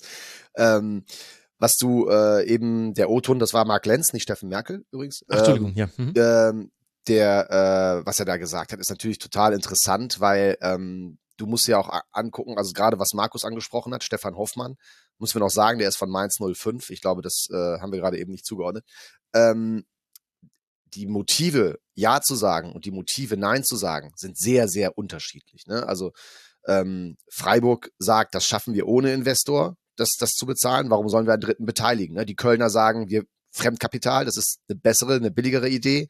Und Union Berlin sagt, wir wollen aber Kohle für uns haben und nicht für die Liga. Ne? Also das ist halt, das sind so unterschiedliche ähm, Motive bei gewesen. Und was dann die äh, innenpolitische Sicht der Clubs angeht, die du angesprochen hast und die Mark Lenz eben angesprochen hat mit den, ähm, mit den Gremien. Das ist total interessant. Also ähm, bei Düsseldorf haben ja ähm, Alexander Jobst und auch Klaas Allofs eigentlich durchblicken lassen, dass sie im Grunde dafür wären. Hm. Ne? Also durchaus mit Ja stimmen wollten. Dann haben die aber natürlich so eine nervige Mitgliederversammlung gehabt, die denen gesagt hat, nee, das wollen wir nicht. Und ähm, 50 plus 1 wird natürlich wie eine als das große Kulturgut äh, vor sich hergetragen, wenn es nützlich ist in der Bundesliga. Aber 50 plus 1 heißt ja noch 50 plus 1. Also die Mitglieder sind äh, das wichtigste, das höchste Gremium eigentlich. Die bestimmen, wo es lang geht. Wenn wir mitgliedergeführte Clubs haben, haben wir mitgliedergeführte Clubs. Das heißt auf der anderen Seite natürlich nicht, dass sie jeden Linksverteidiger zur Abstimmung stellen müssen. Ist ja auch richtig so. Aber solche entscheidenden strategischen Fragen, äh, ich finde, da bedarf es eigentlich schon einer, einer Beteiligung der Mitglieder. Und das ist ja auch ein Punkt gewesen bei Osnabrück. Die haben gesagt, die Mitglieder werden nicht beteiligt, deswegen enthalten wir uns. Das, ja. das ähm, geht mit unserem Selbstverständnis nicht zusammen. Und es ist natürlich äh, in einer gewissen Art und Weise wäre es ja auch äh, unverschämt, sich über so ein Mitgliedervotum hinwegzusetzen. Ich meine, Magdeburg hatte 88, irgendwas Prozent Nein, St. Pauli hatte 93 Prozent, glaube ich, Nein. Bei Düsseldorf waren es irgendwas über 70. Bei Augsburg das äh, war fast nirgendwo zu lesen, gab es zwar nur 56 mhm. Prozent mhm. Nein, aber eine hohe Zahl an Enthaltungen und wenig Gegenstimmen. Also, oder dafür stimmen. Ähm, und äh, so ein Votum muss man, wenn man sagt, wir sind 50 plus 1 und man sagt dann immer, äh, ja, es ist toll, 50 plus 1, Mitglieder geführt, selbstbestimmter Fußball in Deutschland. Was ja auch Lenz und Merkel das sagen. Auch leben. Ja, ja also Lenz und Merkel leben. sagen, sie sind die größten Verfechter von 50 plus 1. Ja, ja, aber es passt dann immer nur, wenn es gerade passt, ne? Und äh, gut. Ja gut, aber wenn wenn es dann diese Voten gibt der Mitglieder, dann sagen ja die Vertreter, das hat man auch durchgehört auf der Pressekonferenz, dann, wenn man, wenn sie darauf angesprochen werden, ja, die Fans sind ja dagegen, was ja so ist, dann wird immer durch die Blume gesagt, ja, die haben ja keine Ahnung. Und gleichzeitig wird aber gesagt, Kernänderung zum Frühjahr war, wir sind so viel transparenter. Also was stimmt denn jetzt? Äh, haben entweder wissen die Fans die eigentliche Wahrheit nicht, dann wart ihr nicht transparent, dann stimmt das nicht, oder sind die Fans zu dumm, es äh, zu erkennen, dann äh, habt ihr aber gerade eine ziemlich harte Aussage gegenüber Fans getroffen. Ich glaube, du hast halt, wenn du in der Mitgliederversammlung bei den klassischen Traditionsclubs gehst und du erwähnst das böse I-Wort, dann ist sowieso Ende. Ne? Dann verlierst du jede Abstimmung, ist auch klar. Ne? Aber ähm, es ist halt, wenn du sagst, Mitglieder geführt, also nochmal, ne, es, es ist der Souverän dieser Clubs. Ne? Sie haben das Sagen. Das wird immer wieder betont.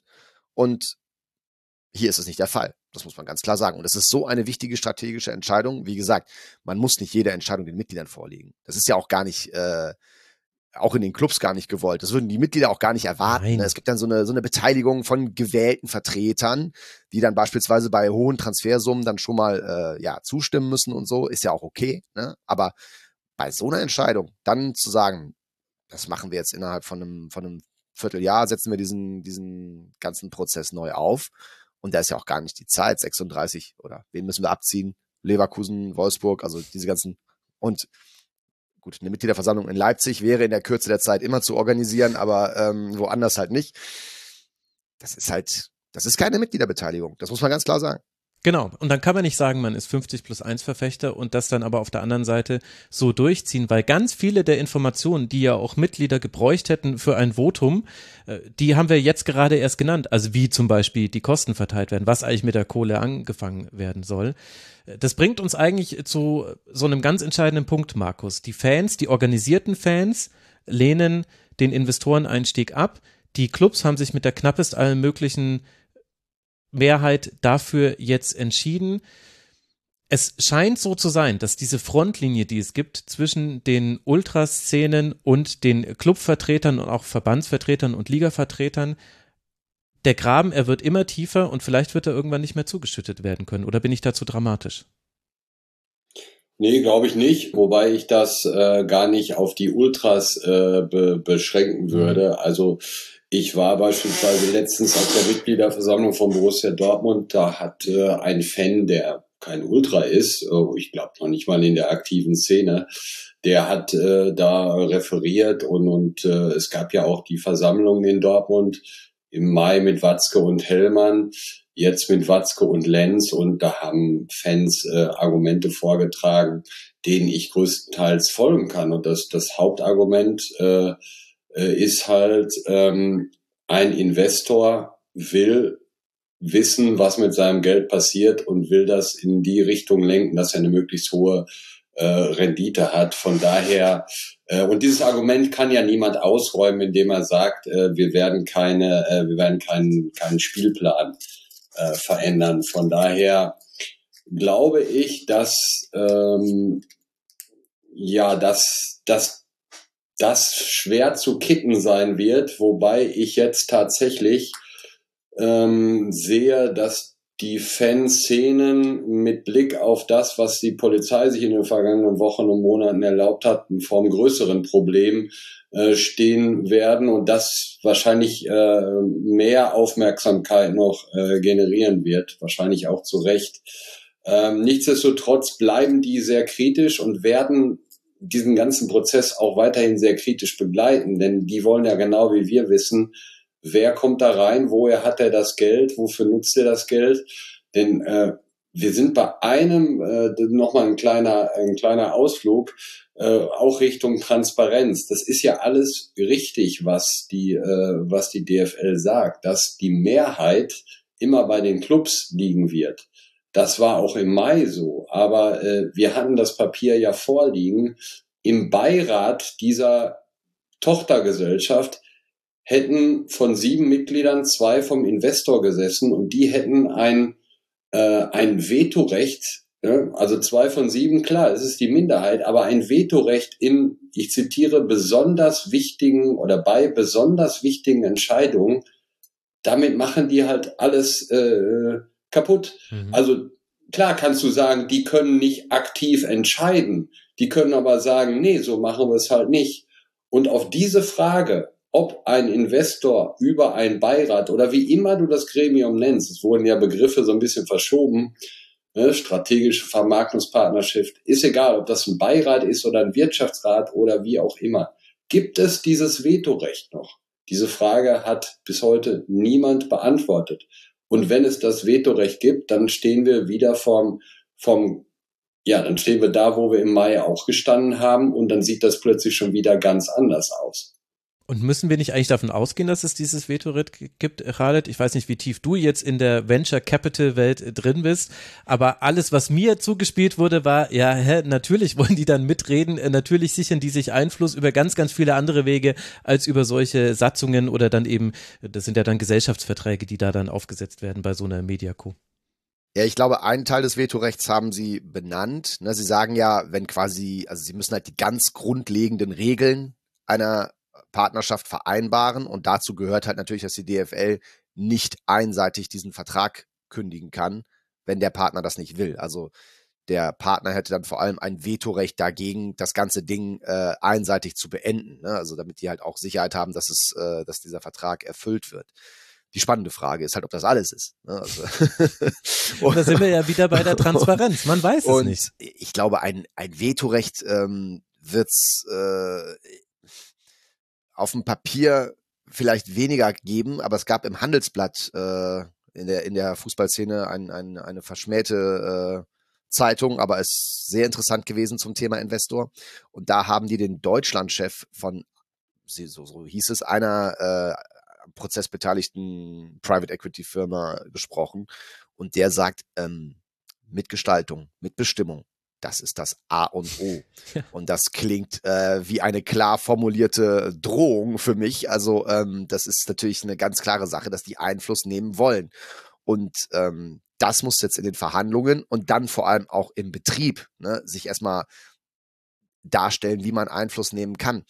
Ähm, und da sind wir eigentlich wieder beim Thema von vorhin, informeller Einfluss. Wenn es über die mhm. beiden Beiräte nicht geht, wenn es über das Vetorecht nicht geht, ne, man wird da irgendwie im Hintergrund immer Druck ausüben können, weil ähm, ja, wenn sie jetzt kein Vetorecht haben, ne, sagen wir mal, es gibt ja 50 plus 1, Klaus-Michael Kühne beim Hamburger SV hat offiziell auch kein Vetorecht. Natürlich hat er das als alleinige Vetorecht, weil er die Rechnung bezahlt. Ne? Das ist ja der, der ganz entscheidende Punkt dabei. Ne? Wer, wer die Musik bestellt, ne? ähm, dann ist klar, wie es läuft.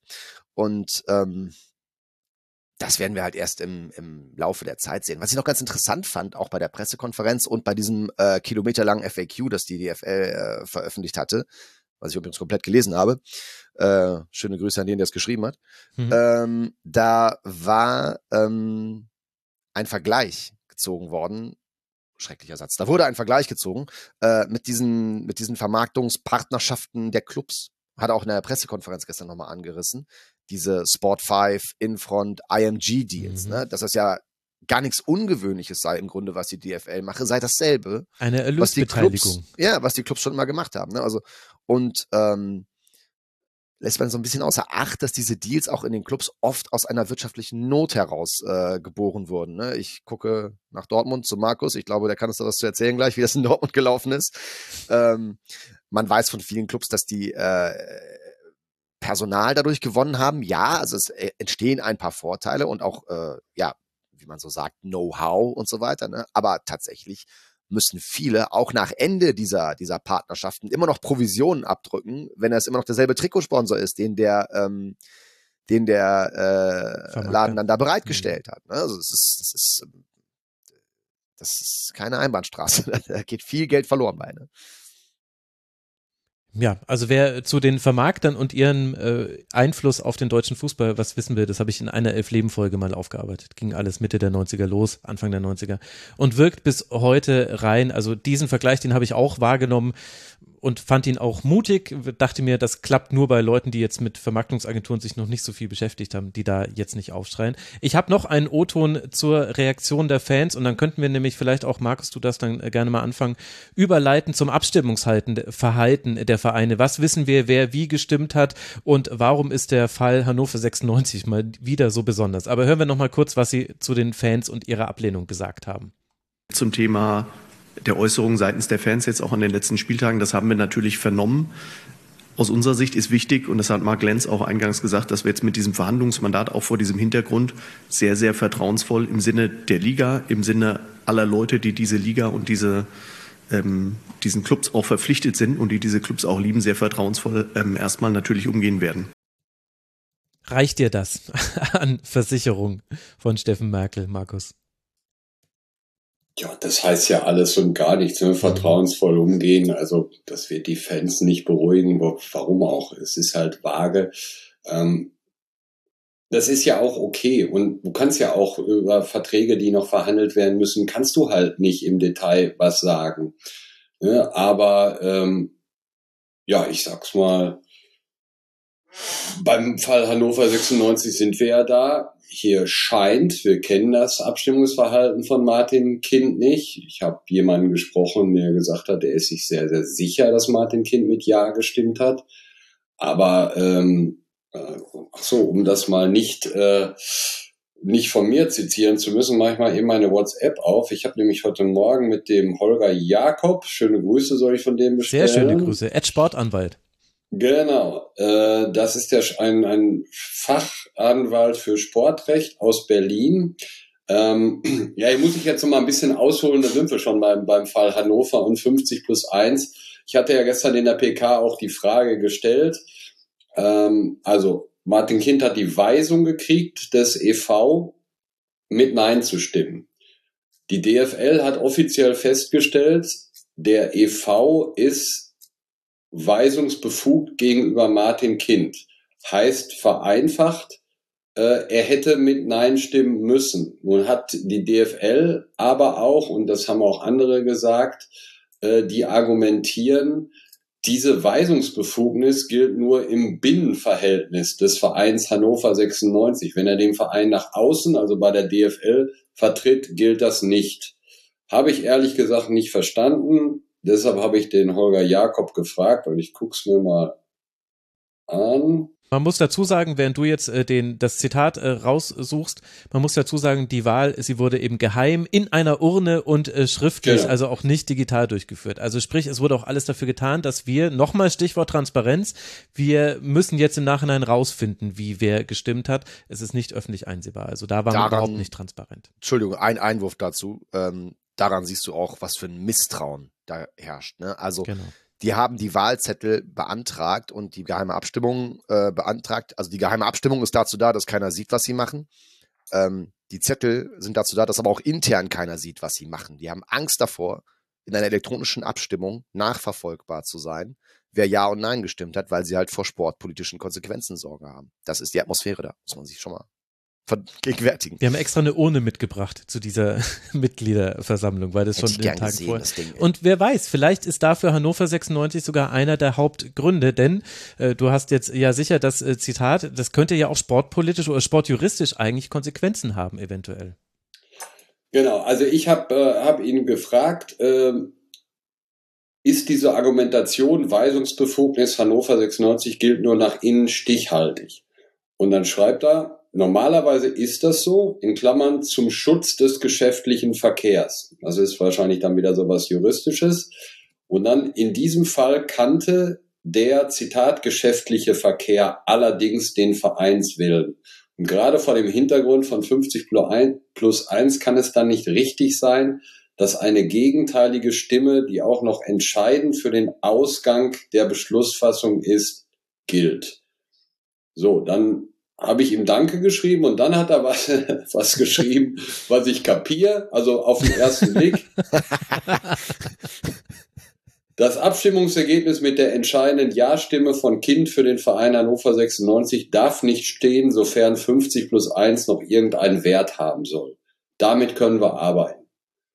Ja, Das klingt und nach Holger, deshalb ähm, finde ich, muss die Öffentlichkeit, vor allen Dingen müssen die Mitglieder von Hannover 96 zwingend erfahren, wie Martin Kind abgestimmt hat. Das Problem, Das Problem, ist, der das kann sagen, Problem was er ist, will. dass er, genau, das Problem ist, dass er sagen kann, was er will. Aber Ähm, kriegen wir vielleicht die 35 anderen Abstimmungsergebnisse raus und können es dann nach dem Ausschlussverfahren? Also wir haben ja schon neun Nein-Stimmen. mhm. Wer ist die zehnte Nein-Stimme? Das ist die Frage. Aber dann wäre auch die Frage, ob Martin Kind nicht sagen kann, wer sagt euch denn, dass äh, Nürnberg und Braunschweig die, die Wahrheit sagen? Ja, natürlich. Das ist äh, klar. Also, du wirst ihn, glaube ich, juristisch nicht, äh, nicht dahin Mhm. kriegen. Also, wir werden es am Ende nicht wissen. Wir werden es nicht erfahren. Ja. Könnt ihr kurz äh, das Abstimmungsverhalten nennen, weil ich denke, dass die Ja. äh, Hörerinnen und Hörer sich vor allem fragen, wie hat mein Verein gestimmt? Ja, ich würde noch mal ganz kurz, Ja. ganz kurz äh, zu 50 plus 1 sagen. Wir haben ähm, gestern äh, häufig oder viele Leute gefragt, ja, war das denn überhaupt kein Thema oder wie kam das denn zur Sprache mit 50 plus 1 und so? Und da sagten die, das war kein Thema und die häufigste Begründung war, weil es noch keine abschließende kartellrechtliche Beurteilung gibt. Also zu diesen Ausnahmefällen Mhm. Wolfsburg, äh, äh, Wolfsburg-Leverkusen. Ja, ne? Ja, der Hoffenheim ist dieser Befangenheitsantrag, ne, von, von, äh, hat den nicht Ismail gestellt? Also dieser Befangenheitsantrag, der läuft da noch, ne, der hält das Mhm. Ganze so ein bisschen auf. Ja. Im Grunde waren sich ja einig, ne? Da gibt's ja diese, diese Luxussteuer für Leverkusen und Wolfsburg, also die, die können ganz zufrieden sein, wie das gelaufen ist. Das muss man Ablasshandel, leider auch mal würde ich's nennen. Wahnsinn. Ja, ja, also genau. das ist wirklich, äh, na also gut. Kurzum zu Hannover 96, das bleibt auf jeden Fall Thema. Da wird vom Verein auch was kommen. Äh, das habe ich, äh, das habe ich gehört. Also vom Mutterverein jetzt. Und ähm, ja, da Khaled der fleißigere von uns beiden ist, referiert er jetzt das Abstimmungsverhältnis. Ich bin wieder für die Drecksarbeit da. Gut, gehen wir los. Also, womit fangen wir an? Nein, ja, Enthaltung, was wollt ihr zuerst? Sag uns mal erst das Ja, dann die Enthaltung und dann zum richtig juicy, dann kommen wir zu den Nein-Stimmen.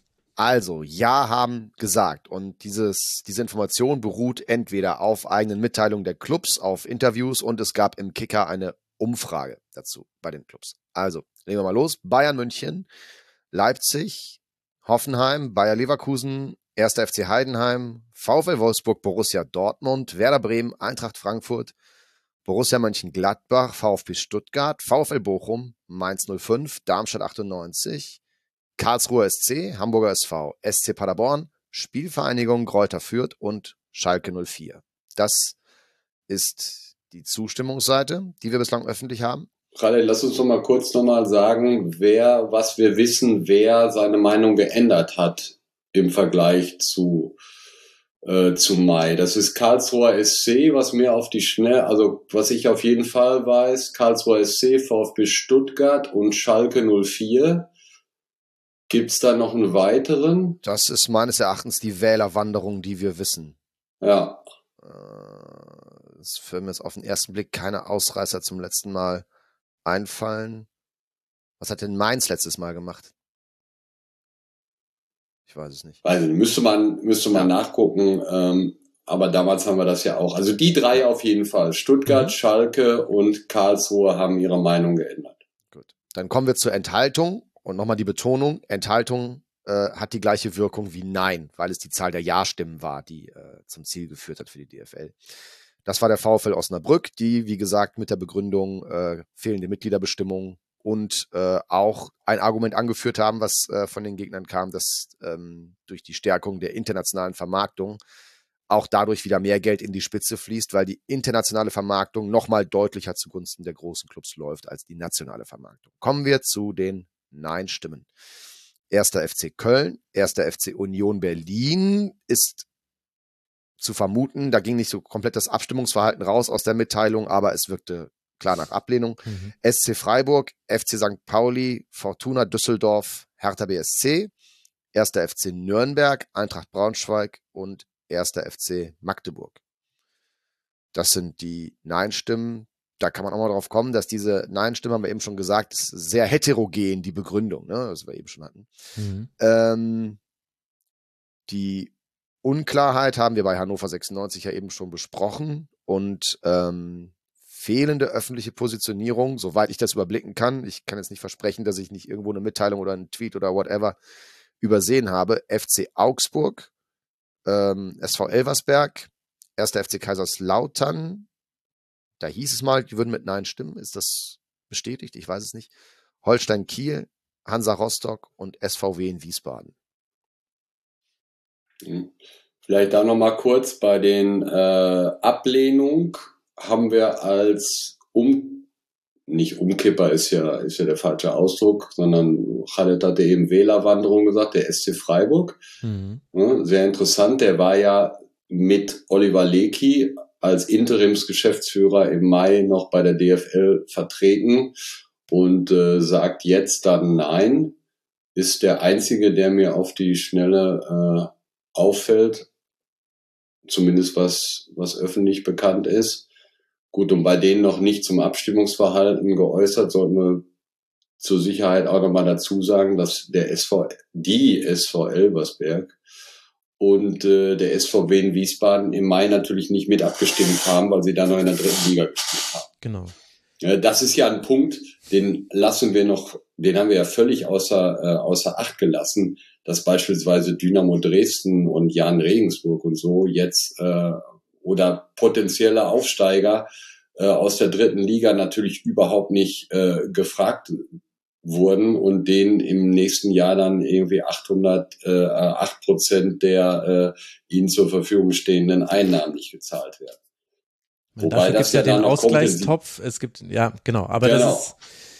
Ja, und gleichzeitig sieht man auch, also man sieht eine klare Trennung erste Liga, zweite Liga und die hat man sowohl rhetorisch gesehen, als auch, man kann sie deutlich herleiten. Also all das, was ja gerade gemacht wird, da geht es ja, also klar, Aufwertung der nationalen TV-Rechte auch, aber da, wo man wirklich wachsen will und wo man auch wirklich ein Problem hat, mit La Liga zum Beispiel Schritt zu halten, ist die Auslandsvermarktung. Und dann gucken wir uns an, wie wird dieses Geld verteilt. Da kommen, was ist es, Khaled, drei Prozent kommen überhaupt nur in der zweiten Liga an, glaube ich, von der Auslandsvermarktung.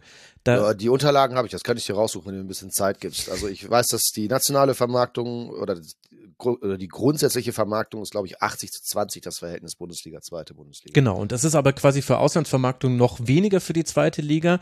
Und deswegen ergibt es auch sehr viel Sinn, dass ich als Zweitligist sage, warum soll ich etwas an meinen zukünftigen Einnahmen abgeben, wo ich prozentual wahrscheinlich viel, viel weniger zurückbekomme. Und gleichzeitig wurden aber mal wieder, das muss man auch bei dieser zweiten Runde sagen, die rhetorischen Geschütze, die aufgefahren wurden von großen Clubs, wie eben zum Beispiel Leverkusen durch Fernando Caro, die waren wieder enorm. Also Fernando Caro hat eigentlich durch die Blume, ihr müsst mir widersprechen, wenn ihr es anders seht, aber durch die Blume hat er gesagt, ja, dann spalten wir uns halt ab, wenn ihr jetzt nicht so abstimmt, wie wir das gerne hätten ganz egal, ob das geht oder nicht, das habt ihr ja auch sehr schön rausgearbeitet, dass das die Satzung gar nicht vorsieht und das müsste man erstmal ausgründen. Das hätte ich auch gerne gesehen, wie versucht die erste Liga, die zweite Liga loszuwerden.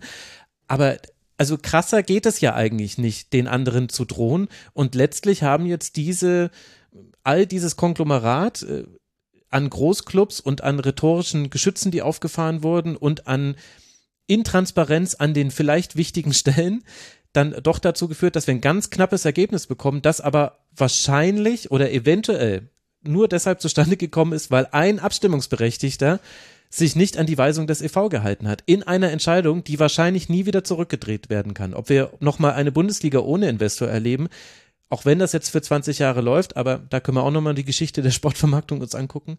Ich bin mir da sehr unsicher. Und das ist das, was mir eigentlich die größten Bauchschmerzen macht bei dieser ganzen Sache, muss ich sagen.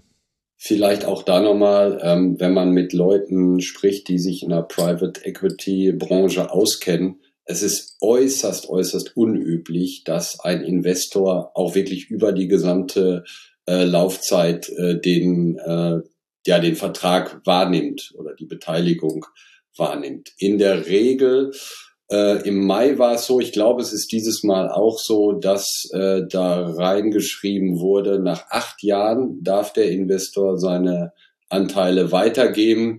Und die DFL, äh, ja, die hat gesagt, ist, wir haben Rückkaufsrecht, ist ja auch gut so, damit sie äh, den Finger drauf hat. Aber, ja, aber mit welcher halt Kohle wollen sie es denn zurückkaufen, wenn sie sich jetzt schon drei Millionen im Jahr nicht leisten können, jeder Fall? Genau, also. das, das ist halt, äh, das ist halt das Thema und das, das sind auch Sachen, die da, die da reinspielen, die interessant sind. Ja, so. ich hatte noch ein, ah nee, das war dritte Liga und DFB, der sich auch dazu nicht geäußert hat. Ähm, aber das, das ist jetzt nicht wichtig. Obwohl ich finde es schon bemerkenswert, weil es sind halt Interessen von Drittligisten betroffen, weil du ja natürlich in der kommenden Saison wieder zwei Drittligisten da drin hast, mindestens im Bereich der DFL. Und der DFB hat bis heute, also ich habe es zumindest nicht gehört, nee, nichts, nee, nee, der DFB sagt aber auch rein gar nichts zu diesem Investorenprozess gesagt. Obwohl Vereine unter seinem Dach und ganz streng genommen ist die DFL ja ein Mitglied des DFB. Mhm. Ne? Und sie haben nichts gesagt. Und Andreas Rettich arbeitet dort und sagt trotzdem nichts. Ne? Das ist ja. Khaled, jetzt müssen wir, aus, jetzt müssen wir ausschweifen. Wir brechen diesen Punkt hier jetzt ab. Aber es war für euch auch eine andere Recherche jetzt ohne Andreas Rettich als Kontaktperson, der dazu einfach jetzt nichts mehr sagen will, Karf, kann. Der war gestern tatsächlich da. Also wir ah. haben ihn noch kurz begrüßt. Er ist mit Bernd Neuendorf rausgegangen. Die haben äh, interessiert zugehört. Ist aber jetzt äh, absolut üblich, dass DFB-Vertreter mhm. bei, bei DFL-Versammlungen dabei sind. Natürlich ohne Stimmrecht und alles. alles Rettich hat das damals ganz gut erklärt, auch so die negativen Punkte in dem Podcast mit Ewald Lienen. Ich weiß ja, gar nicht, genau, wie er heißt. Äh, äh der 16er. Ähm, ja, genau. Das, äh, da war äh, Rettich sehr hörenswert zum Thema. Ähm, aber ja, da kommt jetzt natürlich erstmal nichts mehr.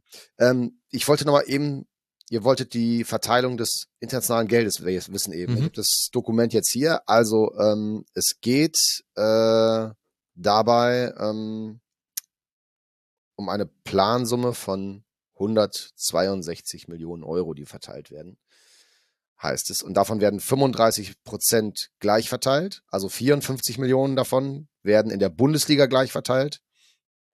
Ähm, und äh, in der zweiten Bundesliga drei Millionen, so wie ich das hier sehe. Ähm, so, und dann wird 65 Prozent nach Leistung verteilt.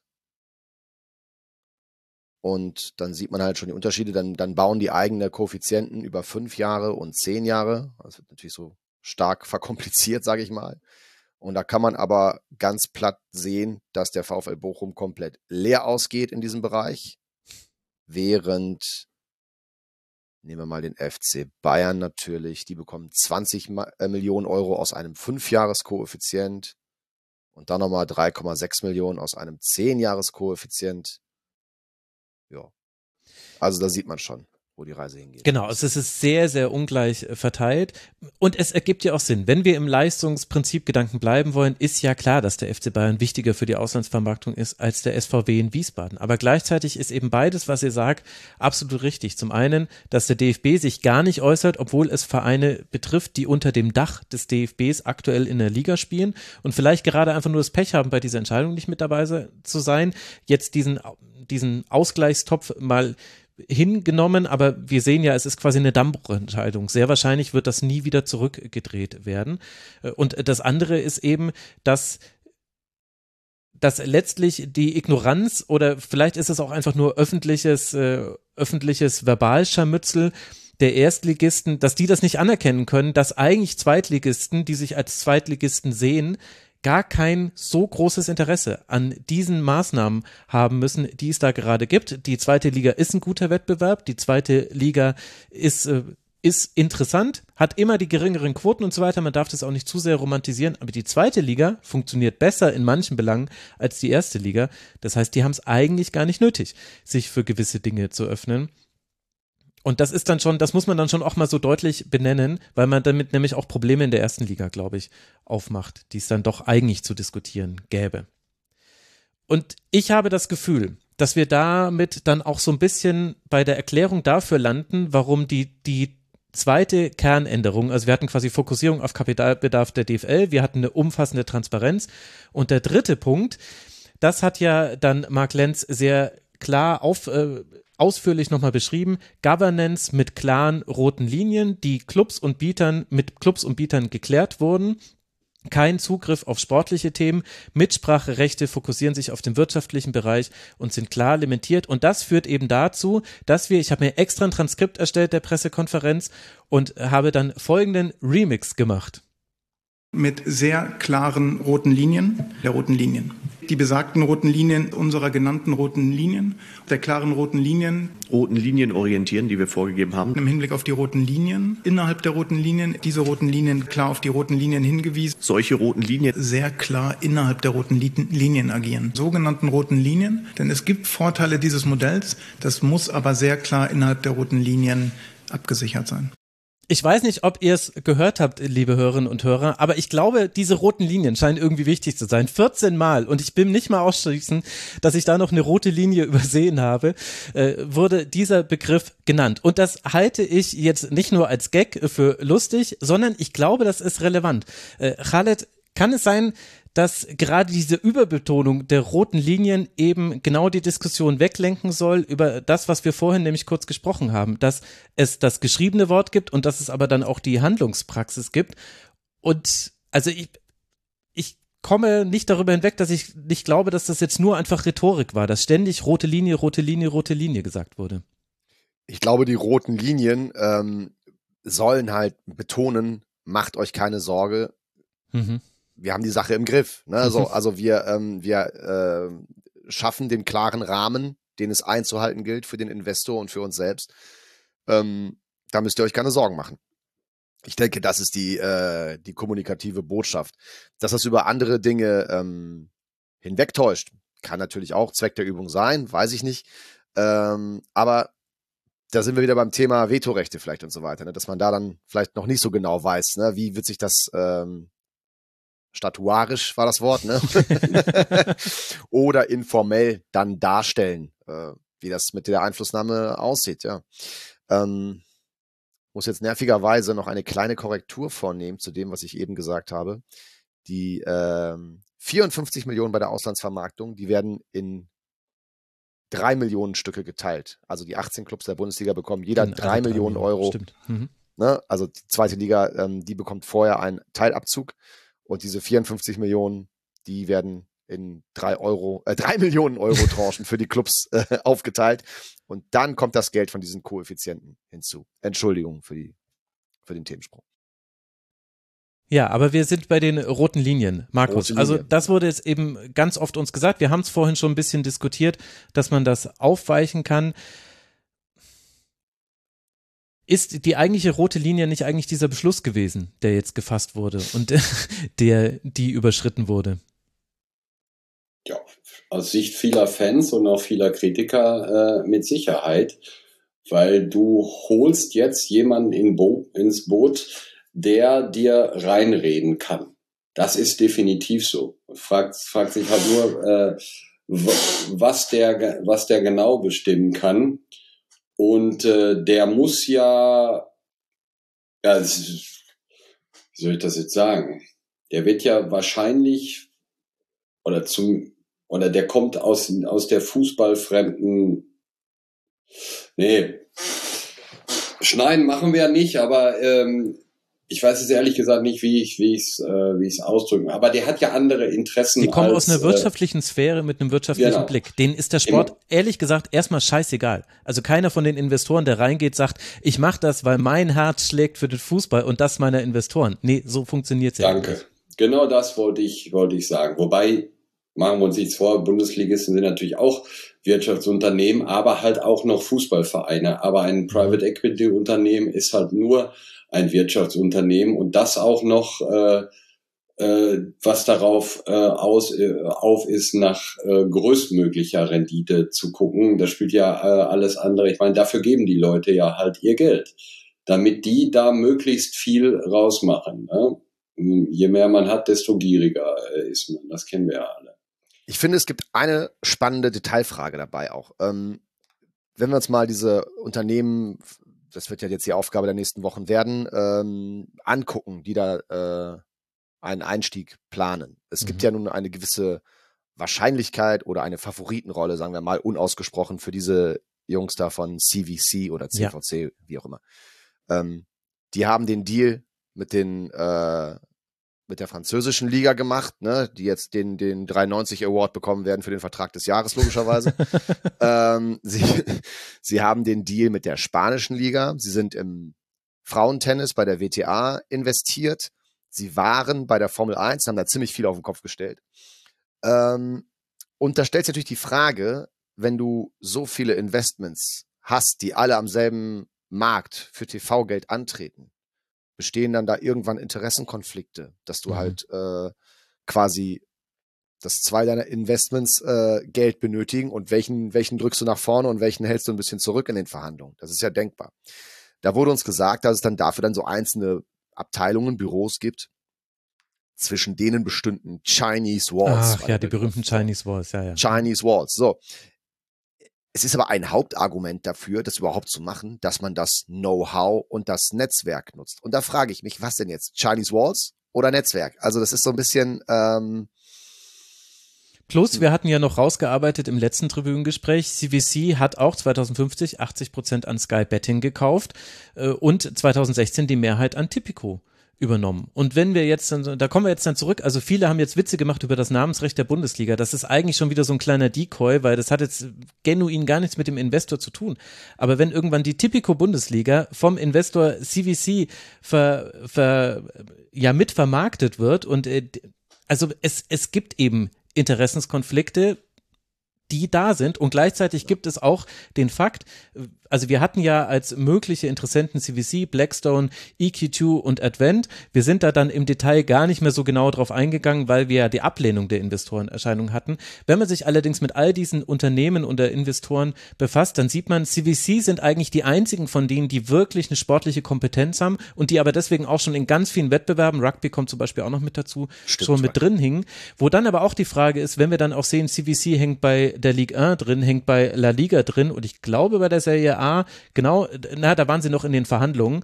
Äh, Das ist, äh, das ist nicht so gekommen, aber war ursprünglich damals noch der Plan, ist dann gescheitert an anderen äh, Dingen. Dann ist ja auch die Frage, welchen Vorteil kann die Bundesliga denn davon haben, dass dieser Investor mit drin ist, der in allen anderen Ligen auch drin hängt? Aber die kann einem keiner beantworten. beim Rugby hatten sie auch nicht so viele rote Linien, glaube ich, ne? Da, Beim Rugby sind die einmal schön durch. Ja, Six Nations haben die doch ein bisschen verändert da auch, ne? Ja, ja, die wollten und äh, Auf- und Abstieg äh, sollte eingeführt, dann wieder abgeschafft werden. In Südafrika waren sie da noch drin in einem nationalen Markt beim Rugby. Bei der Formel 1, du hast es so gesagt, aber CVC ist wesentlich dafür verantwortlich, dass Formel 1 von Free TV ins Pay TV geschoben wurde. Also ganz, ganz großer Eingriff, der im Fußball jetzt ganz anders begleitet werden würde, wenn sowas ähnliches passieren würde.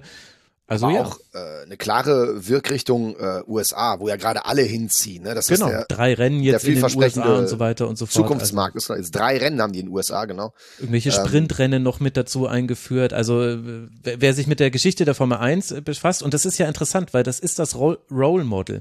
Alle sagen Drive to Survive. Mit jedem Bundesliga-Vertreter, mit dem du sprichst, alle sagen, ah, so eine tolle Serie.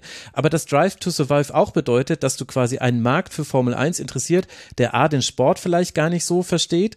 Äh, Also manche haben ja gar nicht verstanden, dass das quasi nicht live ist, Drive to Survive. Es gab Leute, die gesagt haben, jetzt bin ich aber gespannt, ob er wirklich Meister, Weltmeister wird, Max Verstappen. Und das ist jetzt schon ein paar Wochen her. Okay, alles klar. Aber das zweite ist, das bedeutet auch einen krassen Eingriff in den kompletten Wettbewerb, wenn du wirklich Drive to Survive umsetzen möchtest.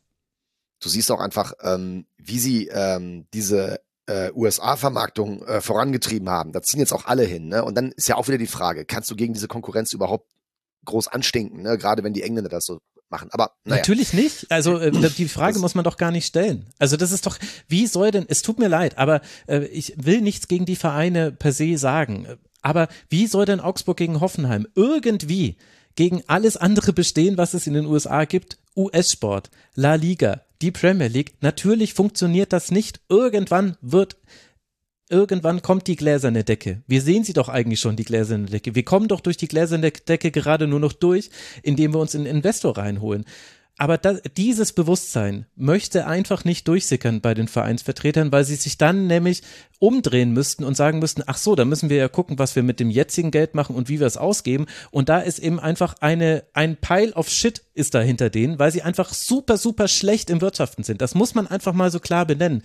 Nicht die Einzelperson, die Strukturen als Gesamtes. Fußballunternehmen sind wahnsinnig schlecht in der Ausgabenreduzierung und deswegen müssen sie immer weiter. Aber natürlich wird das nicht funktionieren. Da muss, ich finde, diese Frage muss man gar nicht stellen und dann darf man sich auch nicht auf irgendwelche Debatten einlassen. Du wirst mit der Premier League sowieso nie mithalten können. Und jetzt geht's ja schon um Rang zwei hinter der Premier League.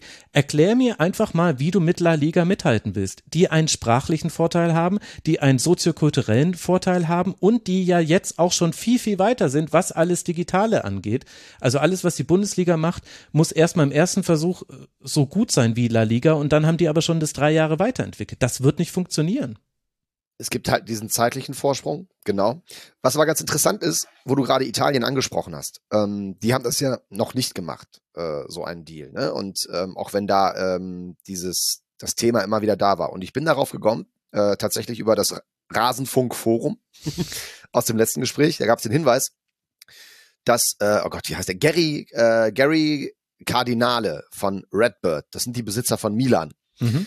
Und äh, der hat gesagt, auf keinen Fall lasse ich Private Equity äh, in die Liga rein, was bemerkenswert ist, weil er einem Private Equity Unternehmen vorsteht. Also er will das alles selber machen. Ne? Er sagt halt, ne, ähm, was soll es dir bringen, dieses Geld reinzuholen? Du hast gar keine richtige Verwendung dafür und du musst unter 20 Clubs aufteilen. Was soll das bringen? fragt er halt in so einem, bei diesem legendären Financial Times Summit, glaube ich, der einmal im Jahr ist. Mhm. Und ähm, das war ganz interessant. Aber gleichzeitig ist Milan ähm, genau der Beleg dafür. Ich meine, klar, Augsburg und Hoffenheim werden es auch gegen Milan schwer haben, jetzt so vom Bekanntheitsgrad, klar.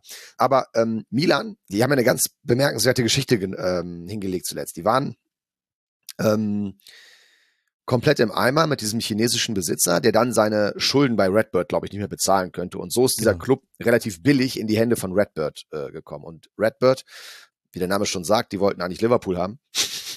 ähm, die äh, haben es halt geschafft, diesen Club, der war ja völlig im Eimer. Die waren in der Europa League gesperrt wegen Financial Fair Play Verstößen. Sowas passiert tatsächlich schon mal. Ähm, dann äh, hatten die eine al- überalterte Mannschaft äh, noch mit Ibrahimovic und so und die haben das halt wirklich komplett wieder getrimmt. Die haben diesen Club äh, zur Meisterschaft in Italien geführt, was sehr bemerkenswert angesichts dieser Ewigkeitsserie, die sich anbahnte mit Juventus Turin damals noch. Ähm, und äh, wieder fit für die Champions League gemacht. Das Interessante ist aber, es ist eine äußerst beliebte Sportmarke in den USA geworden. Und wie haben die das geschafft, ist ja die Frage, weil sie haben ja eigentlich auch diesen soziokulturellen, sprachlichen Nachteil, Mhm. wie ihn die Bundesliga hätte. Ne? Also italienisch äh, außerhalb von New York kommst du nicht mit weit. Ne? Also, und ähm, die äh, haben halt eine Kooperation mit den New York Yankees begonnen und haben angefangen, gegenseitig das Merchandise auch zu verkaufen und die tauschen Vorstände tatsächlich aus gegenseitig. Die Milan-Spiele werden in diesem Yankees-TV übertragen. Also die haben sich richtig in den USA verankert und alle Geschäftszahlen, ob es nur daran liegt, sei mal dahingestellt, aber alle Geschäftszahlen zeigen knallhart nach oben. Während Inter das totale Sorgenkind geworden ist finanziell in Italien, ist Milan, denen geht's fantastisch gerade, ne? also vergleichsweise.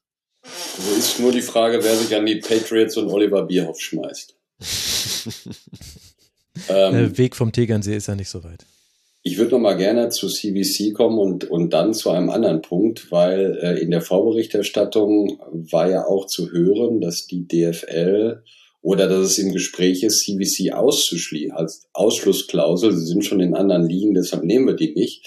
Davon war jetzt überhaupt äh, nicht, mhm. äh, nicht die Rede. Und das ist im Grunde genommen, ein, oder das führt mich zu einem Punkt, den wir, glaube ich, heute auch noch gar nicht angesprochen haben und den ich für so gravierend halte, dass ich wirklich die Leute oder viele äh, der, der Vereine nicht verstehe, die mit Ja gestimmt haben, weil der große, große Unterschied zu Mai ist. Da hätten die Clubs beschlossen mit einem Ja, wir führen den Prozess weiter, das wird ausverhandelt und dann zur Abstimmung gestellt. Ja. Und jetzt haben sie der Geschäftsführung, der sie vertrauen und wahrscheinlich zu Recht vertrauen, äh, quasi einen Blankoscheck äh, gegeben, ihr verhandelt das und ihr macht das. Und wenn dann hinterher rauskommt, die machen mit einer, einer Heuschrecke, die das Geld aus Saudi-Arabien oder so, ja, dann kann der Verein, Moment, wer hat dafür gestimmt? Dann kann Werder Bremen ja sagen, ja, das wollten wir jetzt eigentlich nicht, aber dann sagt die DFL, ja, Leute, das ist jetzt weit zu spät. Da hättet ihr euch am 11. Dezember überlegen können. Also dieses Mitspracherecht hätte ich mir unter keinen Umständen aus der Hand nehmen lassen. Und das Rote zeigt Linie. aber auch mal, was für, ja, das zeigt halt auch, was für ein Druck da drauf war, auch zeitlich. Ja, und, und dass die da, da zugestimmt haben. Also es ist für mich äh, unverständlich, dass, dass da Vereine zugestimmt haben unter den Voraussetzungen. Man muss fairerweise dazu sagen, dass äh, sie, also die Herkunft des Geldes ist ganz schwer nachverfolgbar. Das bleibt auch ein Kritikpunkt. Und in dem, äh, äh, in dem, in dem FAQ von der DFL selbst ist das aber auch kurz angesprochen, dass sie sagen wollen, äh, wir, wir wollen Klarheit darüber, wo das Geld herkommt und ähm, dass es dann da auch, äh, ich sag's jetzt nochmal, rote Linien gibt. Ne? Ja. Ja, ich habe hier so. Klar, Sie wollen zwar keine Klarheit, wie Martin Kind abgestimmt hat, aber wo das Geld herkommt, das ist schon klar. Ja, Vielleicht können die Geldgeber ihr Geld anonym in eine Urne werfen oder so. Ne? Das wurde das ja im Frühjahr auch schon äh, viel besprochen, weil wir ja wissen, dass quasi das Geld, was gerade noch da ist, das kommt halt viel aus Saudi-Arabien und so weiter. Und das möchtest du, du würdest vielleicht gerne das Geld haben, aber du möchtest nicht die Diskussion rund um das Geld haben. Da ist aber auch interessant, dass das ja also bei den Anbietern, bei den Interessenten unterschiedlich ist bei den Investoren. Also manchmal hängen da Rentenfonds mit drin, manchmal hängt da klassisches Venture Capital mit äh, drin. Das ist also ja, sie werden da irgendeinen Good Governance Bericht äh, vorlegen, aber ob der dann wirklich so stimmt. Also bei CVC zum Beispiel, die sitzen in Luxemburg und haben über 500 Investoren. Viele von denen sollen schon seit den frühen 90ern mit dabei sein. Werden wir die Liste dieser Investoren sehen, können wir dann nachvollziehen bei jedem einzelnen Investor, woher das sein Geld hat. Ich möchte es anzweifeln, weil so funktioniert das auch in diesem Bereich nicht. Das ist äh, und Blackstone zum Beispiel, die wurden damals äh, ge gegründet von der von zwei Investmentbankern der Lehman Brothers Bank weiß ich nicht, ob das jetzt der, der, ob das äh, schon irgendwie so einen Hinweis darauf gibt, wie die arbeiten. EQT, die auch im Gespräch waren, die sind in Deutschland bisher vor allem im Gesundheitsbereich unterwegs gewesen, haben sich einen Glasfaserhersteller gekauft für 1,1 Milliarden. Das ist übrigens die deutsche Glasfaser, also die ist ja auch sehr, sehr wichtig in einem infrastrukturellen Bereich in Deutschland. Und Advent, die noch äh, möglicher Interessent sind, ähm, die die haben von ganz, ganz unterschiedlichen ähm, Orten sich Geld zusammengezogen. Da ist es auch extrem schwer nachzuvollziehen. Und wer sich für diesen ganzen Bereich interessiert, der kann mal nachgoogeln, Triple Seven und woher die ihr Geld haben. Das ist ein ganz eigener Bereich. Da wird es nie Klarheit geben. Und es ist okay, dass das thematisiert wird. Aber ich glaube eben auch, das ist eine eine ablenkende Diskussion. Und das, was du gesagt hast, Markus, das ist wirklich eigentlich der, der total wichtige Punkt. Man hat die Entscheidung aus der Hand gegeben. Ich würde aber die These in den Raum stellen, vielleicht ganz gerne. Denn dadurch, dass man das jetzt anders gemacht hat als im Frühjahr, eben dass das jetzt quasi beschlossen wird, ohne nochmal in eine große Abstimmung zu gehen, ist vielleicht auch die Möglichkeit da, dass mancher Verein sagen kann, oh ja, Bisschen Bauchschmerzen haben wir damit jetzt schon, aber jetzt wurde es halt so abgestimmt, da konnten wir jetzt auch nicht mehr hingehen. Das ist so ein bisschen so, wie sich nationale Gesetzgeber gegenüber der EU manchmal verhalten. Sie hätten es eigentlich mitgestalten können, sagen dann aber, ah, die doofe EU, was hat die da wieder beschlossen? Also ich bin mir nicht sicher, ob das nicht sogar äh, gewollt ist. Gleichzeitig gibt's hier aber noch einen, einen weiteren Konflikt in den Darstellungen, der nicht auflösbar ist. Und zwar, wir hören uns mal kurz noch an, was Steffen Merkel jetzt sagt zu, wie es jetzt eigentlich weitergeht, denn das ist ja jetzt auch die konkrete Frage. Und dann erkläre ich kurz, warum ich da noch einen Widerspruch erkenne. Ich kann Ihnen sagen, dass wir in den letzten Tagen bereits die Interessensbekundungen mehrerer Interessenten, und das sind allesamt Interessensbekundungen, die aus unserer Sicht sehr, sehr werthaltig sind, sich auch dem Grundsatz nach an den roten Linien orientieren, die wir vorgegeben haben, dass uns diese vorliegen. Wie wir jetzt genau weitermachen, das werden wir bereits morgen in einer Sitzung des DFL-Präsidiums besprechen, die stattfinden wird. Der würde ich jetzt ungern an der Stelle vorgreifen. Es werden aber sicherlich, und das ist in solchen Prozessen üblich, mehrere Interessenten sein, mit denen wir weitermachen im nächsten Prozessschritt. Also wahrscheinlich in der Sekunde, in der wir jetzt zusammensitzen, das ist nämlich das Morgen, das er gerade angesprochen hat, im O-Ton, wird besprochen, wie es konkret weitergeht. Und da möchte ich jetzt aber nochmal einen Widerspruch aufzeigen. Also auf der einen Seite sind alle Interessenten sagen, die roten Linien finden wir mega geil, haben wir richtig Bock drauf. Mitsprache ist ja auch eigentlich ein bisschen langweilig, haben wir schon bei all unseren anderen Investments, wollen wir nicht. Auf der anderen Seite gibt es mehrere Interessenten, die gesagt haben, trotz dieser für den Investmentbereich untypisch krassen Einschränkungen haben wir Interesse daran. Und obwohl man dieses Interesse hat, kann man jetzt aber den den Prozess nicht später stattfinden lassen. Also ja, diese Entscheidung hat ein Signal auf die nationale TV-Rechtevergabe, das hat Steffen Merkel gesagt. Aber wäre das so viel anders gewesen, wenn man jetzt gesagt hätte, wir setzen das ganz in Ruhe auf und wir treffen diese Investorenentscheidung erst nach der TV-Rechtevergabe? Ich weiß nicht, Markus, wie du das siehst, aber irgendwie finde ich, passt das auch nicht so ganz zusammen. Also entweder die Interessenten haben richtig Bock, dann kann man sich doch aber eigentlich auch noch ein bisschen mehr Zeit lassen. Oder es ist halt doch alles nicht ganz so einfach, Geld einzusammeln an diesem Markt. Und deswegen muss man es jetzt noch vor der TV-Rechtevergabe im Frühjahr unbedingt durchgedrückt haben. Also dieser zeitliche Druck vor der TV-Rechtevergabe, der war da auf jeden Fall drauf. Das haben sie auch äh, zugegeben. Ich glaube sogar gestern in der PK an anderer Stelle. Ich weiß es gar nicht, äh, gar nicht genau.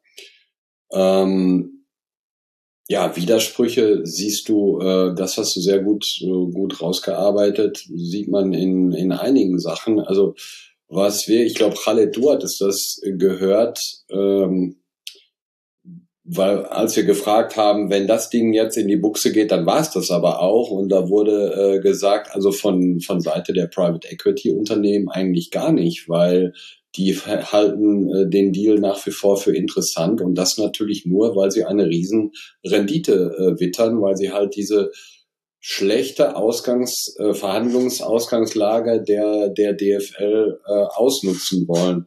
Wir können das übrigens, äh, wenn ich das richtig gehört habe, hat Merkel gerade gesagt, wir verhandeln mit, oder alle vier Angebote sind werthaltig.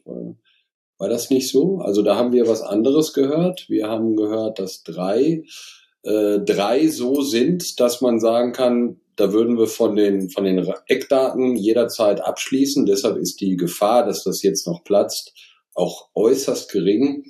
Und einer äh, müsse noch irgendwie nachbessern. Ich glaube, der hat bisher 800 Millionen geboten oder so. Die anderen wohl äh, irgendwie was zwischen 900 und, und einer Milliarde.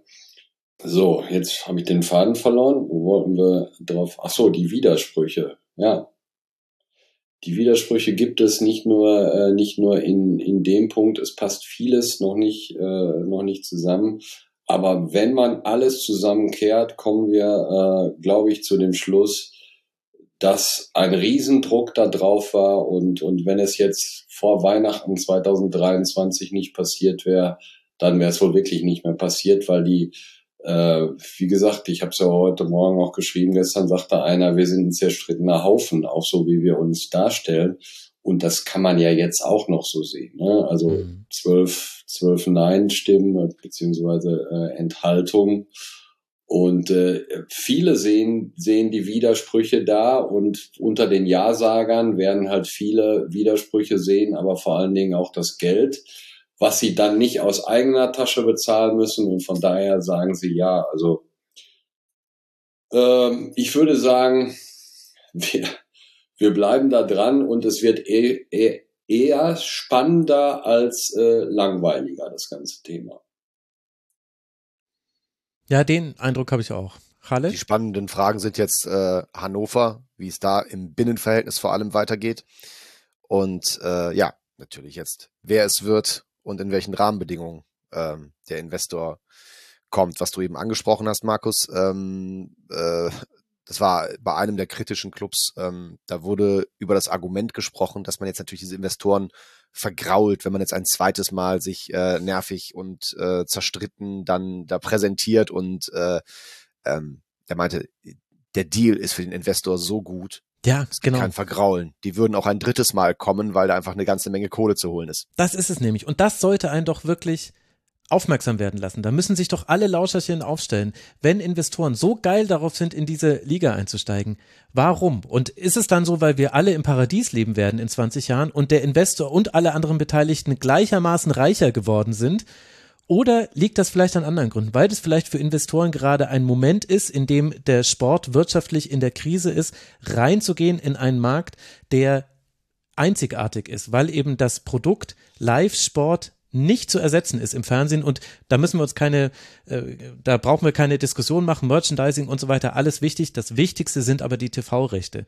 Und deswegen wollen da so viele rein. Und weil es auch irgendwie ein ganz geiler Markt ist. ist.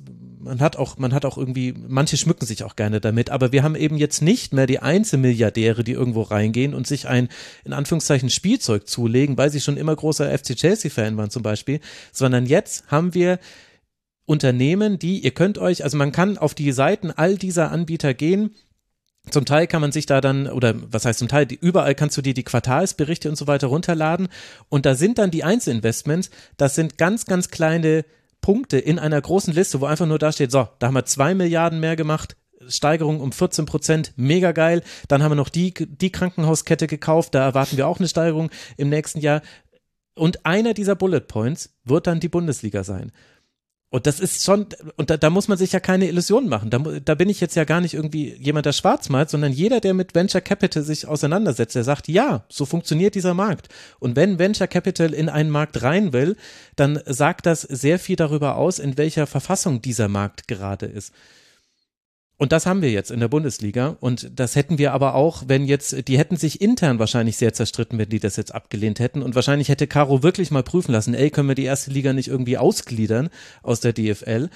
Aber ansonsten wäre nichts passiert. Die Investoren wären in einem Jahr auch noch da gewesen. Und das sind sie aber, weil die Vereine gerade in einem in der Position der Schwäche sind. Und warum sind sie in der Position der Schwäche? Weil sie zugunsten des sportlichen Wettbewerbs ganz schlecht wirtschaften, in Summe. Nicht alle für sich genommen, aber in Summe wirtschaften sie schlecht und weil es einige Vereine gibt, die auch schlecht wirtschaften können und dafür nie sportlich bestraft wurden, also sprich, weil der Wettbewerb ausgehöhlt wurde durch die 50 plus 1 Ausnahmen. Es ist, ich, irgendwie bin ich an einem Punkt, da lasse ich da auch keine Diskussion mehr zu, ehrlich gesagt, weil ich, ich höre das immer, wenn ich dann mit den Leuten aus den Vereinen spreche, aber diese, diese basalen Wahrheiten sind doch da.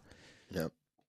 Völlige Zustimmung. Und was du gerade äh, gut auf den Punkt gebracht hast, ist, dass es jetzt auch gilt, äh, den äh, Blick zu weiten. Ne? Dass wir jetzt, wir bewegen uns bei der ganzen Diskussion, äh, wir nehmen die Fußballperspektive komplett ein. Ne? Ja. Also wir sprechen wirklich äh, immer nur, was was ist das für die DFL, was bedeutet das für die Clubs und so weiter, aber mal von oben drauf zu gucken aus Sicht dieser Investoren oder den Blick auf diese Investoren, das wird jetzt die nächste Aufgabe sein, da mal aus diesem Fußballkosmos auszubrechen und sich ähm, ja, in auch an den Wirtschaftsredaktionen der Kollegen zu, zu melden. habt, ihr, habt ihr auch so viel Bock drauf wie ich? nee, aber wir machen ja. diese Themen ja eigentlich immer, ähm, eigentlich immer Spaß, diese, diese Wirtschaftsthemen im Fußball. Ich sage ja immer, ähm, diese Fußballpolitik, die macht mir immer deswegen besonders viel Freude, während auf dem Platz immer Bayern München gewinnt und es da immer langweiliger wird, passiert da immer was Unerwartetes. hat so was äh, Netflix-artiges. Ich habe auch gestern gesagt, diese, ähm, diese Abstimmung über einen Investor könnte man hervorragend vermarkten, wie den Deadline. ja, dann, wirklich. Alle kommen halt, im gelben Hemd. Dann machst du einfach, jetzt haben wir zwei Abstimmungen, es steht ja eigentlich eins zu eins. Ne? Also das, das Abstimmungsergebnis von damals kann man ja nicht behaupten, dass das respektiert worden ist. Ne? Es ist jetzt steht es eins zu eins. Lass uns doch einfach Best of Five machen. Gibt es da so. Auswärtstorregel bei ja, Nein, abgeschafft. ich bin der größte Auswärtstorgegner. Äh, Auswärtstorregelgegner. Auswärtstore mache ich gerne. Aber die, ähm, lass uns doch Best of Five machen. Und dann machen wir so Deadline Day mäßig so confirmed. Schalke 04 wechselt von Nein zu Ja oder so. Das wird doch super. Ja. Ich würde es gucken. Ich habe noch mal eine Frage, das habe ich mir jetzt aufgeschrieben, weil es irgendwo aus deinen, äh, so, so indirekt habe ich das aus deinen äh, Ausführungen abgeleitet, Max. Äh, und ich habe ehrlich gesagt überhaupt keine Ahnung. Ist auch was, womit man sich beschäftigen muss. Äh, Ziel dieser ganzen Aktion ist ja auch Daten von Fans zu bekommen. Wie lassen sich Daten monetarisieren? Und wie sieht es mit Datenschutz aus? Das sind zwei Fragen, die ich jetzt stelle, weil ich sie 0,0 beantworten kann. Ja. Äh, kannst du das oder äh, nicht, wenn wir, wir in der Zeit bleiben wollen.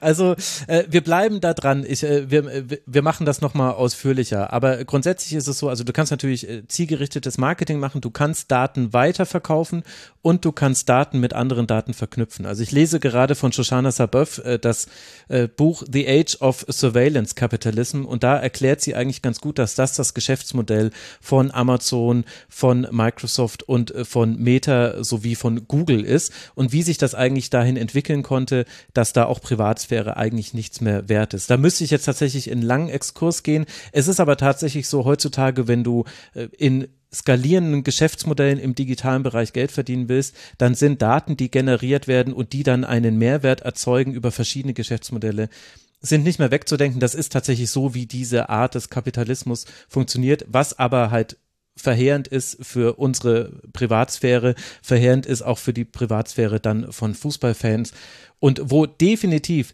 äh, datenschutzrechtliche Bestimmungen ein Thema werden würden, denn da ist ja Deutschland und die EU ein bisschen, ein bisschen restriktiver aufgestellt als die US-Märkte und alles müsste aber DSGVO-konform sein zum Beispiel und das will ich dann erstmal sehen. Da will ich den Datenschutzbeauftragten der Mediaco, mit dem will ich dann eine Standleitung haben. Da bitte ich jetzt dann schon darum. Alles klar, dann sind wir jetzt bei Fortuna Düsseldorf. Deshalb verschenken die ja Karten. Da sind wir bei 50 plus 1 und Mitgliedervotum und deshalb haben wir die Sache jetzt rund gemacht, denke ich mal. Ich glaube, ich, glaube, ich brauche jetzt auch mal, ich hoffe nicht, dass Hannover heute irgendwie durchdreht. Braucht mal anderthalb Tage ohne rote Linien und Investor. Ja, ich glaube, das geht uns allen so. Ein letztes diese roten Linien. Habe ich aber hier noch, ich habe es extra mir auf Soundboard gelegt, es musste nochmal eingespielt werden. Ihr zwei, das war nicht die letzte Sendung, äh, glaube ich. Wir werden an dem Thema dranbleiben. Ich danke euch sehr, sehr herzlich. Eure Berichterstattung war auch zusammen mit der von Benny Hofmann vom Kicker äh, herausragend. Es war wie ein Live-Ticker, es hat mir extrem geholfen und mich freut es dann aber auch zu hören, dass das Forum dir auch geholfen hat, äh, Khaled, also mitmachen.rasen.de. Da kann man wirklich interessante Dinge lesen. Da gibt's auch ein Fußball-Business-Thread. Das ist äh, ein absolutes Kleinod, äh, kann man sehr viel Zeit verlieren. Also danke euch für eure Zeit. Äh, Khaled, danke dir, dass du mit dabei warst. Gerne, vielen Dank für die Einladung. Und herzlichen Dank an Markus Bark, der im Laufe dieser Sendung zu einer transzendenten Erscheinung wurde, weil ihm die Sonne das, so ins Gesicht scheint. Es ist unglaublich. Ich habe äh, gestern noch irgendwie gesagt, ich habe seit drei Wochen keine trockenen Straßen in Dortmund mehr gesehen und nicht die Sonne und jetzt scheint die äh, seit einer Stunde. Es ist fantastisch. Das wundert mich gar nicht. Jetzt, wo der Investoreneinstieg beschlossen ist, da kommt in Dortmund die Sonne raus. Die hat Aki Watzke ganz persönlich bestellt. Also danke dir, dass der du mit dabei dann, bist. Der wird dann auch schneller wieder gesund. Das sollten wir vielleicht noch schnell erwähnen, weil der ja gestern gar nicht zu Wort kam und nicht bei der PK war. Der war schlicht nicht da, weil er krank ist derzeit. Ah, okay, ja, stimmt gute Erwähnung. Und nachdem wir so lange über äh, Sozial, äh, über nicht Sozialismus, über Kapitalismus gesprochen haben und über Investoren, liebe Leute, wenn ihr euch da draußen fragt, gibt es denn keinen guten Ort, an dem ich mein Geld noch einsetzen kann? Doch, den gibt es im Rasenfunk, rasenfunk.de slash supporters club. Wir sind rein crowdfinanziert aus Gründen, die man auch aus diesem äh, Segment hier ableiten kann. Wir wollen eben unabhängig sein und ihr könnt uns inzwischen auch über PayPal und Kreditkarte unterstützen. rasenfunk.de slash supporters club. Bitte crowdfundet dieses Projekt hier weiter für Sendungen dieser Art. Und dann danke für eure Aufmerksamkeit. Auf rasenfunk.de gibt es noch ganz, ganz viele andere Sendungen. Bitte empfehlt uns weiter und bis bald hier wieder im Rasenfunk. Bleibt gesund. Ciao. Das war der Rasenfunk. Wir geben nun zurück in die angeschlossenen Funkhäuser.